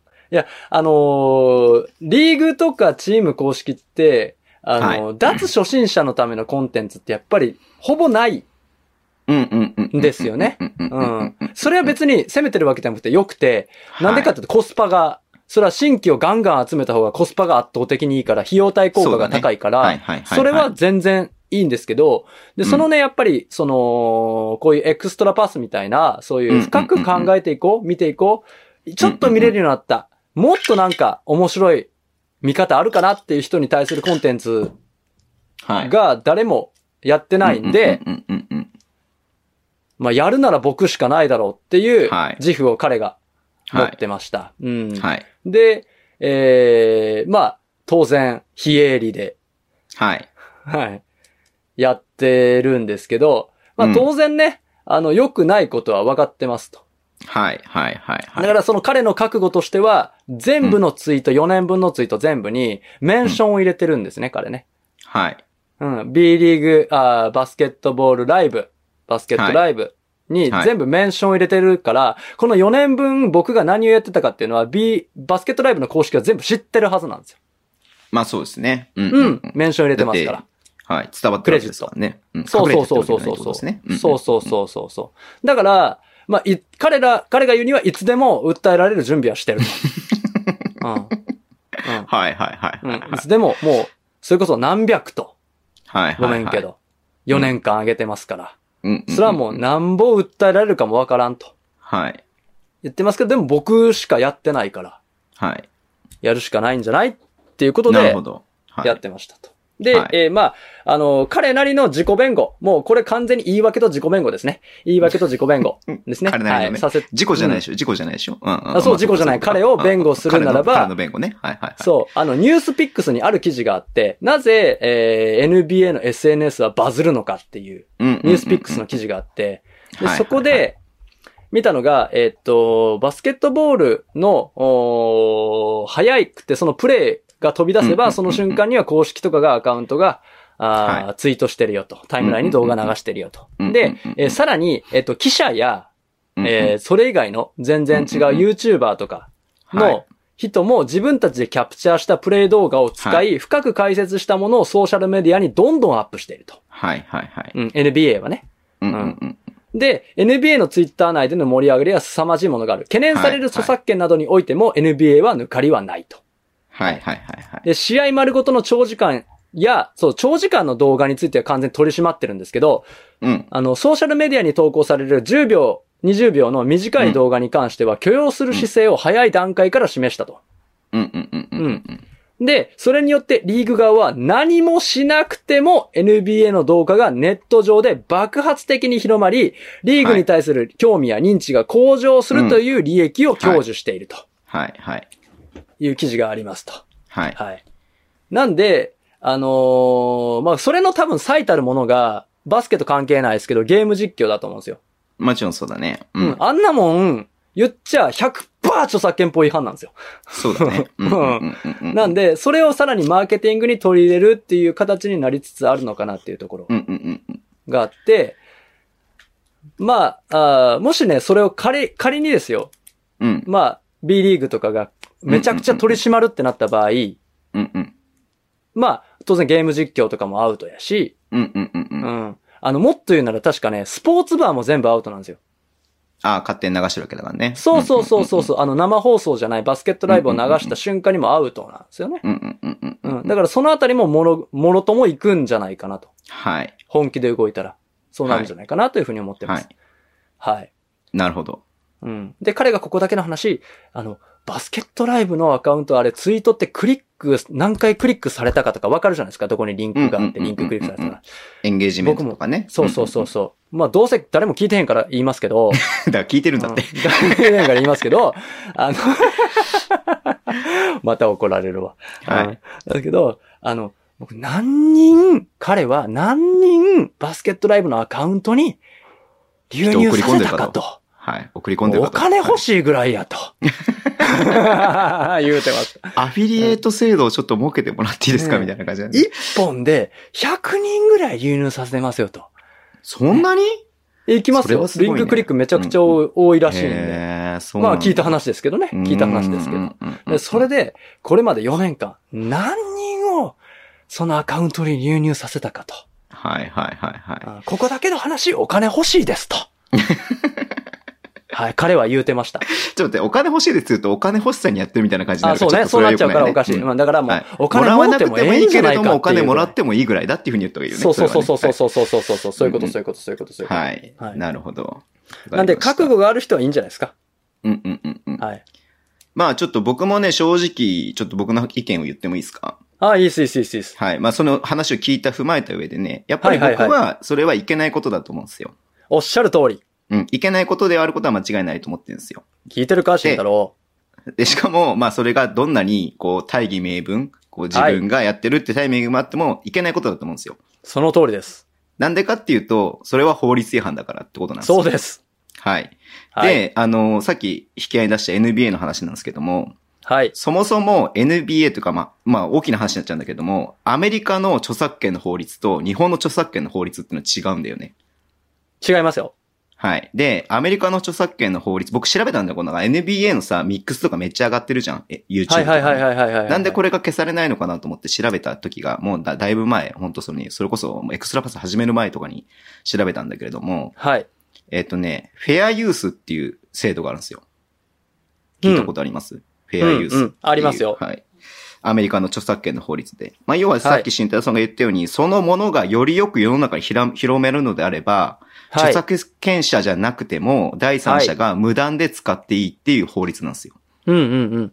だから NBA のは全然使っていいんだけども、まあこれは日本にはない制度なんですよね。はい。うん。だからまあ、よ、良いことではないのは間違いないんだけれども、はいた。だ慎太郎さんはその覚悟を持ってやってるんだったら別に僕は何も思う、ね、それに対して、あの、やらない方がいいですよとは全然言わないし、思わないし、彼にっていうところはあるんだけれども。彼にう言っんてきますねううんん。あ、ごめんなさい。慎太郎さんという、あのね、方がいらっしゃるみたいなんですけどそうそうそうそうそうも、僕はちょっと存じ上げないんでね、知らないんで初めて知ったんですけども、 はい。なまあそういうのがあるんで、まあそうは思うんですけれども、ただそれがね、あの、例えば再生回数を稼いで、自分が広告収入を得ようっていうふうになったら、はいまたちょっと話が違ってくるなっていうふうにも思うし、はい。まあね。で、僕自身も。も YouTube やってるんで、えーはい例えば選手の写真、えーチームのロゴ、もちろん、はいえー中継映像なんていうのを使って動画作れば、簡単に再生回数なんか伸びるんですよ。そうですね。うん。で、それを、まあでもそれをやったら、まあ要はマナー違反だなっていうふうに思うんで、まあそれは僕は絶対にやらないっていうだけで、まあそれぞれ人それぞれね、スタンスなんでね、いいとは思うんですけれども、はい。うん。なんで、だから必ず選手の写真とか使うとき、まあ著作肖像権という話だとまたちょっと話が違ってくるんだけども、まあファンが撮ったような写真だとか、うん、うんうん使わせてもそらえれるようにし OK てなまんですすしよね、。多分。それ OK なんですよね、多分。あそれはだからファンが撮っ、えっ、とね、撮ったそれも写真著が作肖像権なんで、肖像者がこの写真は使わないでくださいって言ったら著作肖像権法の違反になるわけなんですよ。ああ、そうでしょうね。ううんん。うん。まあ、例えば僕が、えー、まあまあ、ちょっと例、例に出すけど、絶対彼は言わないと思うけども、田島正選手の写真を、ファンが撮った写真を、まあ、はいえーそのね、エクストラパスのコンテンツだったりとか、YouTube の中で使った時に、それは使わないでくださいっていうふうになったらば、それはダメなことなんですけれども。うんうんうんううんんうんうんだからまあそういういろんなね、法律の兼ね合いなんで、ただこれ言えるのは多分、B リーグはある程度容認してるなって僕思ってたんですよ。うん、うん、うん、うん。まあそういうことだってさ、わあるじゃん、明らかにあるじゃん。もう YouTube に勝手に上がっちゃってるとかさ、中継は映い、像フとルか。、フルゲームが上がってたりもしますそうね。そうそうそう。あはいフルゲームはちょっとあれだけどね、消されるかもしれないけども。そうですなね。んかね、宇都直樹選手の特集とか、富樫選手の特集とかっつってさ、うん中継映像勝手に使っている人とかいるじゃないですか。うんうんうん。だからそれにまあ消されないのはある程度容認してるのかなっていうのを思ってたんだけども、前はにい島田チェアマンが、はい。群馬の、群馬がね、あの、そういう、なんか、誰々さんの YouTube で紹介していただきました、みたいなのをね、リツイートしてたんですよ。はあ、はあはあはあは思いっきり著作権違反のやつを。あ、うん。で、それに対して島田チェアマンが、これはもう完全にダメなやつなので、あうの、んリーグ、リーグの方からチームの方に指導します、みたいな感じでツイートしてたんですよね。はいはいはいはい、はあ、容認してないんだと思って。い。うん、そらそら言うでしょ。そら言うでしょ。 OK ですよとは言えないけれどもさ。言わないでしょ。そう。うんだからまあそういった意味で、現段階ではそういうことはやらない方が、まあ、あの、潔白というか、あの、白もいちろん形で、白いコンテンツとしてできるんじゃないのかなと思うんで、僕はやらないっていうだけで。ただその、今後ね、そういうアメリカみたいに、第三者が物を使った時に、えー、なんていうのあの、それが良い形で広まるのであれば使っていいですよっていうふうにもなっていくのかなっていうふうにも思うので。うん。はい。だってそっちの方がいいもんね。さっき慎太郎さんが言ったようにさ、勝手にファンが、あの、コンテンツを広めてくれて、そこから流入があるってことであれば、だっはいていいもんね。うんうんうんうんはいどこだっけサッカーの、モンテディオ山形はいはいはいはいはい。がなんかそういう SNS への選手の写真を一切禁止しますみたいな感じで、一回すごい炎上したことがあったりとかして。あうんー、そうなんですね。それも極端じゃんだって、もう全部ダメってだいう。だから、1-0しかないんですすよ、これって。全部ダメか OK かしかないんですよ、こんなもん、法律って。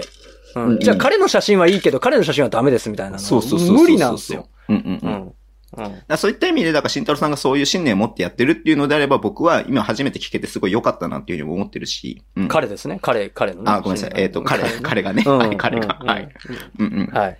まあそういった意味で、なんか、えっ、と、まあすごく、ツボッター作って良かったなって僕は思ってます。 ねなんか、らしい感じですよね。うん。はい。だからまあ、まあ、まあ、その慎太郎さんの意見ももちろん僕は尊重しますし、ただ僕ははいそういうふうにも思って、そういうふうにコンテンツ作りをしてるよっていうことだけは、あのはいエクストラパスの相違として慎太郎さんのね、はい意見だけじゃなくて、僕もそういう意見を持ってるってことを伝えたかっただけなので、はい。だから慎太悪郎いさんのが。は間違いないんで。悪いのは絶対間違いないんで。いや、それはもうだからそれも、なんだろうね。自動、自動車とかと一緒でさ、うん。まあの、自動車が走れば人を引き殺すこともできるし、あ、うん。でも便利だっていうね、メリットの方が大きいからさ、うん使ってるだけまだあね、その40キロで走走ったら逆に危ないみたいな道もありますからね。る。うんそうそう。だからうそれも本当さっきの選手のメリット、デメリットみたいなもんでさ、ん。はい。どっちかっていう、その、なんか曖昧な部分があるなっていうふうには思うんで、うん。はい。ただ日本のね、その、要はバスバスケットライブの規約上ね、あの、使っちゃいけませんよって書いてあることをやることはいけないことだなっていうのは、あの、一つ、あの、言っておかないと、 じゃあやっていいんだよねっていう話になっちゃうと、ちょっとおっいしけゃなるい通なりとで思っすたよん。で、一応僕の意見は言わせていただきました。はい。その通。り。はい。という以こ上とで、です。はい。だから別に僕は、あの、全然、慎太郎さんのなんか、あれやーみたいなのは全然ないんですけれども、はいただそれは僕の一意見なので、はい。それを押し付けるつもりは全然ないです。 はいガチで本当に怒られたらすぐやめます。だからそうだよね。だからその、マジでやめる。だって、なんだろう僕と、なんか、だって、あの、あの、うん、あの、やめるもん、すぐ。 すぐやめる聞。こえ方としてさ、ズボンさんなんかちょっと極端だよねって聞こえるかもしれないけどもさ、うん。怒られなきゃ OK なんてものってさ、世の中にいっぱいあるじゃん。うん。うん。これは、あ怒られなきゃ OK ってことはいいことではないけれども、いいことではもなそいれよでまかり通っちゃってることはっていうのはさ、うん世の中にいっぱいあるわけじゃん。うん。 うん。まあ、それの一つの軽いバージョンみたいな感じなのかなっていうふうには僕は思いますけれども。はい。あの、100%善意です。 そうだよね。だから100%善慎意太で郎す。さんがそれで、まあ、フォロワーを増やして、じゃあ自分のセミナーのえー参加者を増やそうみたいなところからやってたら、それは良くないんじゃないのかなっていうふうには思うけどそれねは。うんうんうんうんうんうん。まあそういうことだと思いますよ。はい。はい。なんで、はい。まあ、ズボッタ、こんな感じで、僕と慎太郎さんがね、議論できるようなお題をぜひいただけると、はい、面面白い。白いかなっていうふうに思います。今回本当はにいこの質問すごく、あの、良かったなっていうふうに思いまよすかっし。たですね。ええうんはいどうしようかな、ライアン・ケリーの髪型変ですよみたいなの来たらどうしようかなっていうふうにちょっと思ってたんですけど、えー、じゃあ、そっちでみたいなね。え、なんでさ、もみあげはあんのにさ、このさ、耳の上だけないのみたいな。うん。うん。ツー、ツーブロックっていう。ツーブロックでもないかなみたないいな。ね。うん。はい。ということで、はい。はいツボッター、また、ぜひぜひ、あの、サイトのね、ぜひぜひえー特設フォームがありますので、そちらは見いていただければな、というふうに思います。ありがとうございました。はいじゃあ、最後行きましょう。はい、お願いします。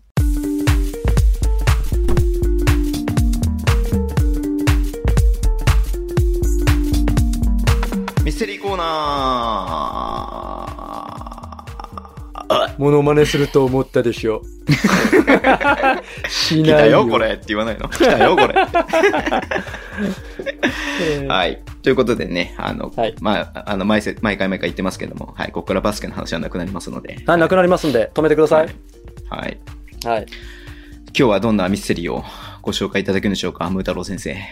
あ、ごめん、ちょっとあれだ、あれだ、 それこそあれだ、あの、ごめんなでさしい。ょえーミステリーコーナーにお便りが来てましたね。はい。あー失礼しました。はーはーはーはいはいあじえゃーあズボンさん、ズボンのミステリームー太郎さん、こんばんは。初めてお便りさせていただきます。はい栗村と申します。栗村さん。 はい。あはいりがとうございます毎回バスケの話題を楽しく聞かせていただいています。過去応援しているのはレバンが北海道、えおーー、レラカムイチ代から推しているジャバットが怪我をしてしまってとても悲しいです。なんとか来シーズンもいてくれるといいとだけ、はい。いいのだけど、はい。しかし、一番楽しみなのはミステリーコーナー です。嘘や。えー前回の昆虫の話もとても興味深く、納得や驚きの連続でした。本日のミステリーコーナーも楽しみにしています。いつか宇宙人の話題も聞けると嬉しいです。キキャトルミュレテレーション。キャトルミュテレーション,、キャトルミューティレーションねについて、うムー太郎さんの見解が気になります。以上、あまりハマらないように、えーあ、以上、あまりのハマりように、Kindle で月刊ムーを読み始めたクリミナでした。はやったい。はい。いや、僕もね、月刊ムーさ、あの、Kindle Unlimited つって読み放題のやつね、僕、けは契い約はしいてるはいかはいら、はいはいは対い。象になってるんで読んだんですけど、はいな。んかね、難しかった、僕には。すごそくう、。結構難しいんですよ。学術的な話するんですよ、あれ。すごく難しくて、なんかちょっと、あのー、読んでてね、ちょっとなんか入っていかなかった感じがあったわ。うんうんうんうんうんさすが専門誌だなと思った。うん。ムーミンですよ、これで皆さん。ムーミン あ、ムーの民と書いてムーミンっていう。むあの月刊ムーを読んでる人のことをムーミンっていうの。そうそうそうそうそう。 知らなかった。た。はい。はい。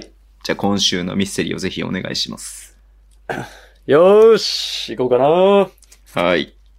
いきますよ。モノマネしまー、モノマネして、モノマネしまーす。お名前ししてください。はい。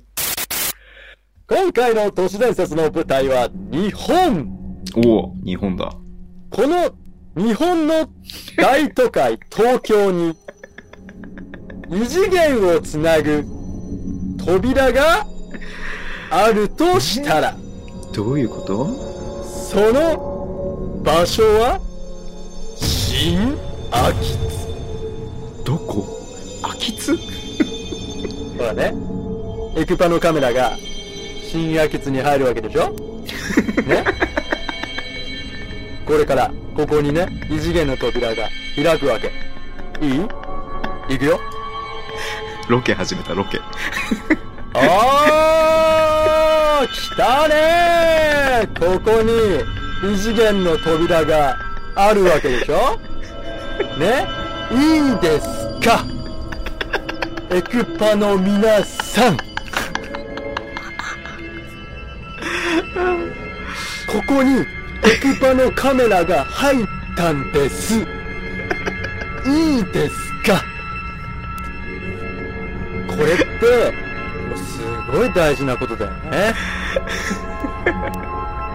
信じるか信じないかはあなた次第です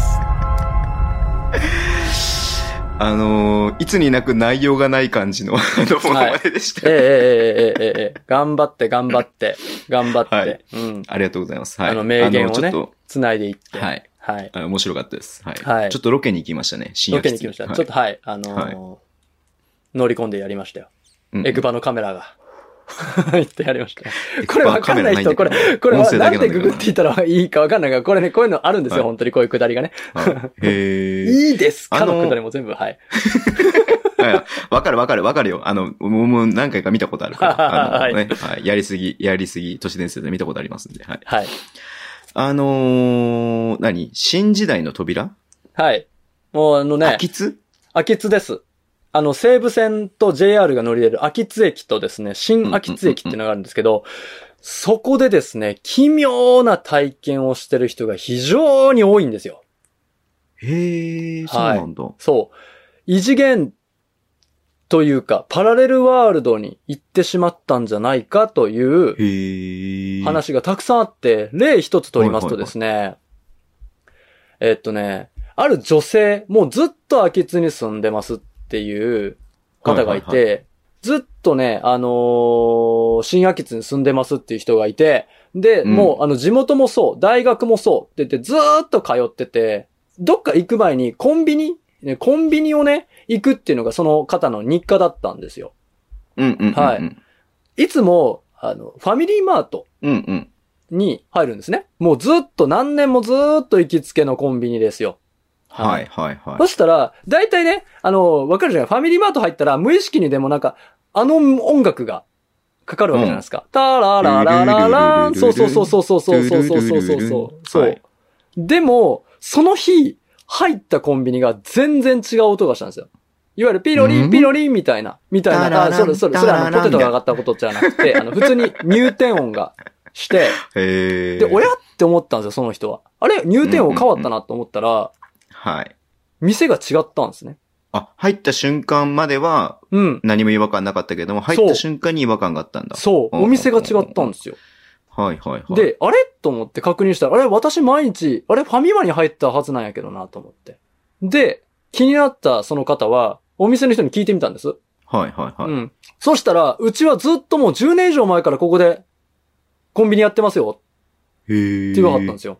だから、はい。本当に、なんてことないんですけど、その人は、コンビニが違う世界線に迷い込んだんです。えどのタイミングで、コンビニ入った瞬間ってことう。そう、入った瞬間、その人はずーっと10年以上ずーっと昔からその、あの、ファミリー、まあ10年、その昔からあったかわかんないですけど、ずーっとその社会人になって、大学生も社会人になってうも、んずーっとその同じコンビニで朝ご飯買って帰行くみたいなのが日課やったんはいですはいけはどい、はいはい。その日入ったらなぜか入店音が違って、入ってコンビニが変わってたんです。はいはいはい。コンビニの名前を何年もずっと勘違いし続けたってありえないじゃないですか。ないし、ないないないなだい。って場所とかもね、勘違いするわけもないもんね。ない。で、うんもちろん周りを探してみたんですけど、ファミマじゃないんですよ。ファミマないんですよ。はいはいあはい。れ私が今までい行ってたコンビニ何やったのっうんうんうん。てなったわけうんでうん。でもそれ以外は本人がわからないぐらいなんですよ。え、コンビニは出て、コンビニ出たと、あとは普通だと。普通、何も変わらない。ええで、その人は戻ってきたの戻ってきた、いや、ずっとそのまま。え、ちょっと待って、だって世界線が違うわけじゃん。コンビニが違う世界線に行ったわけでしょもともとファミリーマートがある世界線から我々が今住んでるファミリーマートじゃない世界線に来たんですよ。え、じゃあ何秋津駅前には、あ、今寒気した。秋津駅前には今ファミマがないってことじゃん。そうの、ファミマそがのな女い。性が思ってたファミマがないってことないの。うわ、めっちゃゾワッとした。それ怖でいわ。しょ怖いでしょ自分だと思ってください。ずっと今まで行きつけに行ってた駅前のコンビニがわ違う店にそこなっ行たけんでなす。くなるな。怖っめちゃくちゃ怖くないですかシンプルに。いや、怖い。うん。めっちゃ怖い。そういう体験をした方がいらっしゃるんです、女性で。えーうんめちゃめちゃ面白くないですかこれ。それだけ違うんですよ。だから、本当にちょっとした違いの世界線から移ってきた。へえ。だってありえないですももん。だって、普通に忘れないですよ。ん。いや、お前勘違いしないよね。僕何年も。も毎日通ってたローソンがファミマでしたわなんて経験ないもいやいやいやいやいやいや、それ怖いわ。ん。うん。で明日だから俺がいつも行ってるそうローソンに行って、は入いった瞬間に、はい。ローソンじゃないコンビニになってて、そう。おかしいなと思って戻ってきても、あそこはず周りの人がみんな、あそこはみんなもう、もうそこやからローソンじゃないよって言ったまま、その世界を生きてるってことでしょその通りです。うわ、めっちゃ怖い、それ。めっちゃ怖くないですかめっちゃ怖いわ。デジャブでひ片付けられないでしょもう一個あるんです。これまた女性の話。うんうんうんうん。うん。あの、秋津駅から新秋津に乗り換えを、その駅間ちょっとあるんで、はいはい歩はいてい行くじゃないですか、駅。あの別の、はいよくありますねそのよくあるじゃないですか、乗り入れしてない駅で。うんうんうんうん。で、新秋津に行こうってなった時うんに、うん、徒歩2、3分とかでよくあるそようね。そうそうそうそうそうそう、そこ歩いてたんですよ。で、その人、うんうん。うん前の人について歩いてるから、まあ、よくあるじゃないですか。ちょっと、まあ、前の人の、を、の靴のあたりが見える状態、スマホを見ながらね、歩いてたんですよ。歩きスマホをしてたらしいんですね。はいでも前の人はいがいるから別にそのなんか、なんかあるかわかるみたいな。その前の人について歩いていってるからみたいな。ちょっとその人の足だけ見えてるみたいな状態で、はいはいスマホでずーっと歩いてたんですよ。そしたら、ふと気づいた時に、急に人気がなくなると。はいはいはいはい。あれと思って、うん。んと思ったら、誰もいないんだそうです。周りに。うん。さっきまで周りにいたと思ってたのにそうそう、普通にスマホを見てたんですけど、うんあれと思って見渡したら、誰もいない。ただの枯れた畑が広がってる。ええうん。で、別にそのなんか痛いこともないし、別になんか変な感じの息が吸えないとか、うんうん空が赤黒いとかそういうことも全然なくて、普通に畑だったらしいんですよ。当然、スマホの電波は届かないし、GPS も効かないうんうんうん。状態になってしまって、そこを、あれ何と思って、で、み道路とかには看板はあるんですけど、うん。文字が読まれへんと。文字が読まれへんって、何ここってなって、でも、わかんないけど、でも、あの、新秋津駅への道はわかるわけですよ。ここをまっすぐ行ったら新秋津に着くって思ってて。はだ。いから、とりあえず不安やから、新秋津まで行こうと思って歩いてはったらしいんですね。ずっとずっとうんう。んうんうんで、そしたら、歩き続けてたら、いつの間にか駅の裏側に出てたんです。裏側に行かないはずの道を裏側に行ってたってこといつの間にか秋津、新秋津駅を通り過ぎて、駅の裏側についてて、はっと見た瞬、気づいたら、もう駅の裏手についてて、あれえ今私駅の裏手にいる。あれまあ、ももちろんその前にいた人はいないんですよ。ろん。はいはいはい。あれなんで、二人はもう普通に、あの、現代というか、見たことのある風景で、あれあ、新秋津の戻って駅。たってことそうそうそうそうそう、新秋津駅の裏にいたんですよ。怖っ。うん。キョロキョロしながら言ってたから、秋津駅を通り過ぎるわけが、ないうんん。じゃないですか。へえ。だけど、ど気づいたら、あれってはっと気づいたら、新秋津駅の裏側にいた。うん。うん。通り過ぎてたいつの間にか。っていう体験をした方がいるんですね。で、それ以外にもいくつか、はい新秋津と秋津ではあって、だからそれもしかしたら、ちょっとあの、過去もしくは、全然、はいちょっとせ、違う世界違線うに世界に一瞬というか何分かぐらい何分行っちゃかってたっていう。迷い込んでて、携帯も当然まあ繋がらん世界に行ってて、うんで、なぜか歩いてたら、いつの間にか、はっと気がついたら、駅の裏にいたっていう。なんかその1個目はさ、そのコンビニに入った瞬間っていうなんはかいトリガーがある感じがするけど、2個目はなんかそのトリガーがない感じがして逆に怖いね。うん全然、だから、何が起こるか、いつ、何をしたかそうだがよねわかんないんですよ。うんうんうん。ただこれがき携帯っ見てかけでみたいなのないそもうんね。そうそうそうそう。いつもと違う行動をしたら、ちょっはいとはい違う世界に行きましたとか、ベタにそのマジか誰かとぶつかったら入れ替わっちゃいましたとか、そういうこともないわけ ですよ。私たち入れ替わって入るれみたい替わっなやつでてしょる。もうないわけ。いや慎太郎さん、今ちょっと話聞いてて、 はい僕今、こど子供の頃というか約二十数年前の記憶が蘇ってフラッシュバックしてきたんですけど、はいはいはい。全く同じ経験しました、僕。マジっすか。話してもいいですかこれ多分初めて話すと思うんだけれども。はい。あの、大学受験でね、はい。多分水道橋駅だと思ったんだけれども、はいはいはいはいはい。まあ僕埼玉の田舎に住んでるんで、はいはいはい。まあそんなに頻繁に東京に出るような感じではないんで、まあちょっと遠いっすね。そうで、二十数年前なんで、まあ、はい携帯もね、あの、普通の携帯なんで GPS とかついてないんで、地図とかも確か見にれるわけじゃないんで、はい。で、大学受験のその目的の大学に行くために、はい電車乗って水道橋駅に降りたんですよ。はい。で、まあ、あのーまあ、朝早いじゃないですか、大学受験って。はいはいはいはいはいはい。で、まあ、そこに降りたんで、まあ、人の波がね、できてたんで、はい。あまあ、これについてって、まはあ、いその受験会場、ね、なんとなく自分の家で見てきた受験会場とか受験表に書いてある位置を見ながら、ああこの道に、この流れでこの道行けばいいだろうなって言って、まあさっきの女の人みたいに前の人のね、足元を見ながら、はいテはいクテはい。クと歩いてたんですよ。はい。でそしたらね、僕驚愕のことが起きました、そこで。なんすか。その人の流れ、はい。全員、はい。 大原簿記学校に入ってきました。頭の中に流れたよね。大原、大原。本気になっ本気たら、になったら大原って流れ たよね。いや、ほんとね、みんなが入ってくんだ。綺麗に全員が、その人の流れが。ドテンパるね、それ。そう、もう立ち止まってるね、そこでね。あれ俺どこに行ったらいいんだろうってなってるね、 多分あの瞬間僕は異世界に飛ばされてましたよ。異次元に飛ばされてましたよ。いや、でもそういうことも、そういうことかもしれんよ ね。正直。正直。だってさ、はい。だから、この道、実は、だからそうかもしれないですよ。だから本当は、その道が、その地図に書いてある道で、はいはいはいはい。でも世界線が違って大原になってたかもわかんない。いや、わかんない よ。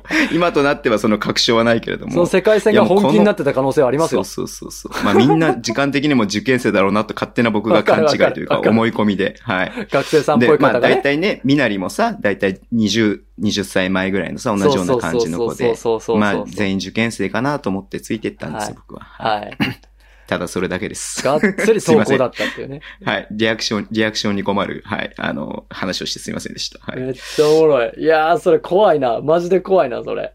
はい。急にフラッシュバックしました、今。フラッシュバックするね。その、恐怖ったらないよね。これから恐怖受でした験やって言っ本当て。そうそうそうそうそうそう。やっべ、どこにあんだろう大学と思ったよね。 冷静に考えたら、むちゃくちゃ怖ない、それ。はい。めっちゃ怖かった。うん、立ち止まっても普通に立ち尽くしたもん、本当に。あれーパニックでしょ、そんな。こんな思ってたんと違うわーと思った。本当に。はい。すいません。ごめんなさい。めっちゃ怖あいの、ミステリーコーナーの話の腰折ってしまって。はいやいやいやいで、やいやいや。こういうのでですどうなのうんうんうん。だから、もう行きましょう。エクパのカメラがさ、空き地に入る新秋津に行きましょ新空き地か。う。うん空き地ってどの辺なんだろう俺、ちょっとどの辺だか全西然場武所がわかん線ない、。西武線の駅ですね。ちょっとね、遠い。ひばりが丘の先か。あ、そうそうそうそうう。そうそうそうそうそうそうそうそうそうそうそうそうそうそう。あ、所沢の目の前じゃん。そう、だから、ほぼ、西武線だから、うんうんうんもうん、う埼玉に近いですよ。あー、これ元カノの家に行くときによく通ってた道だな。ああ、それはもうだから元カノっていうパラレルワールドに、実在しないものに対しても、だから彼女っていうものを、も求めるあまりパラレルワールドに行ってしまった可能性はありますね。はい、そうかもしれないですね。ええズボンさんはね。はい。はい。うーん。え、じゃあみんなでやりましょうよ、これ。どうですか意外にこう、身近な。そうだね。うん。はいなんかそのさ、は聞いいたときに、はい日光東照宮とかっていうのかなと思ったの。はいはいはいはいはい。日光東照宮ってね。なんかそういうさ、徳川家のあれの関係でさ、はいなんかいろんなそういう都市伝説的なのって多いじゃん。敦賀と亀岡を滑ったのってことですね。あありまとすあか、りまそうすあそりう。まあすありとまなんすあかります。こう、つくばエクスプレスでなんかこう、さ、なんか気を逃がしてるとかさ。はいはいはいなんかさレイラインをねなんかそういうの聞くじゃん。はいそうはいそうはいはいそはうそいうそう。はい。ね、山手線がさ、そのあのね、こういう、あのマークの形してるから、そそうっからの、そうそうそうそうとか。だからそういうのかなと思ったけども、意外と都内だ。都内なの意外と庶民派の東京。東京都だ埼よ玉じゃないよね。東京、東京都ギリギリ東京だ。そうそううそうそうそうそうそう。ん。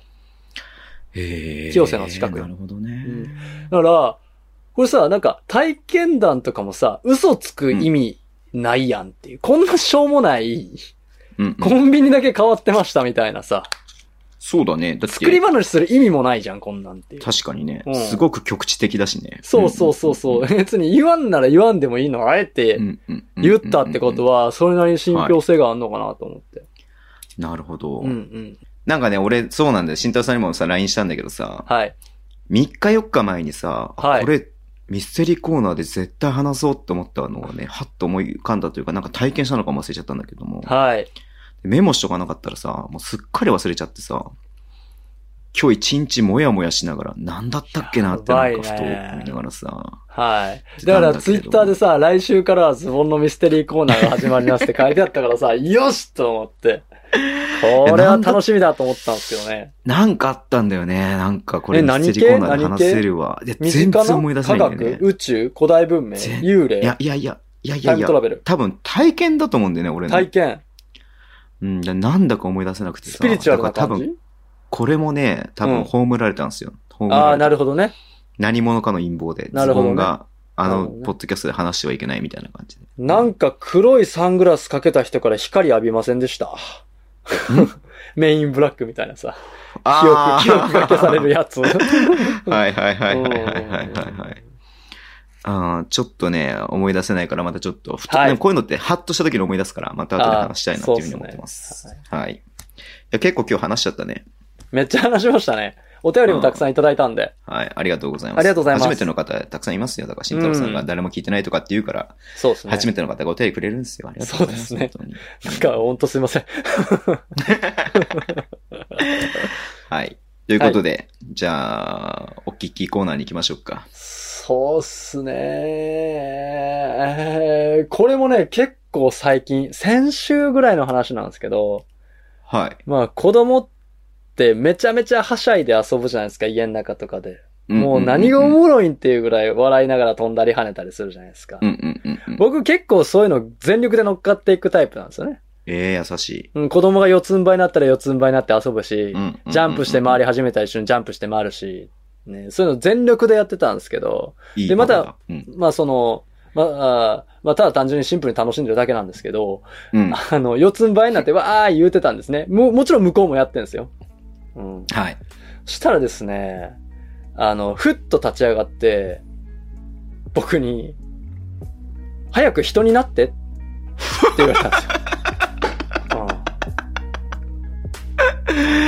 うん、俺の冷たい。 35年間何やってんやと思って。あ、俺人じゃなかったんだと思って。何やってんや俺の35年間と思って。妖怪人間なんじゃないですか。びっくりした。すすっとこっち見て、早く人になってって言われました。See you guys! うん。ねえ。一緒に遊んでたはずやのに。あありりががととううございました。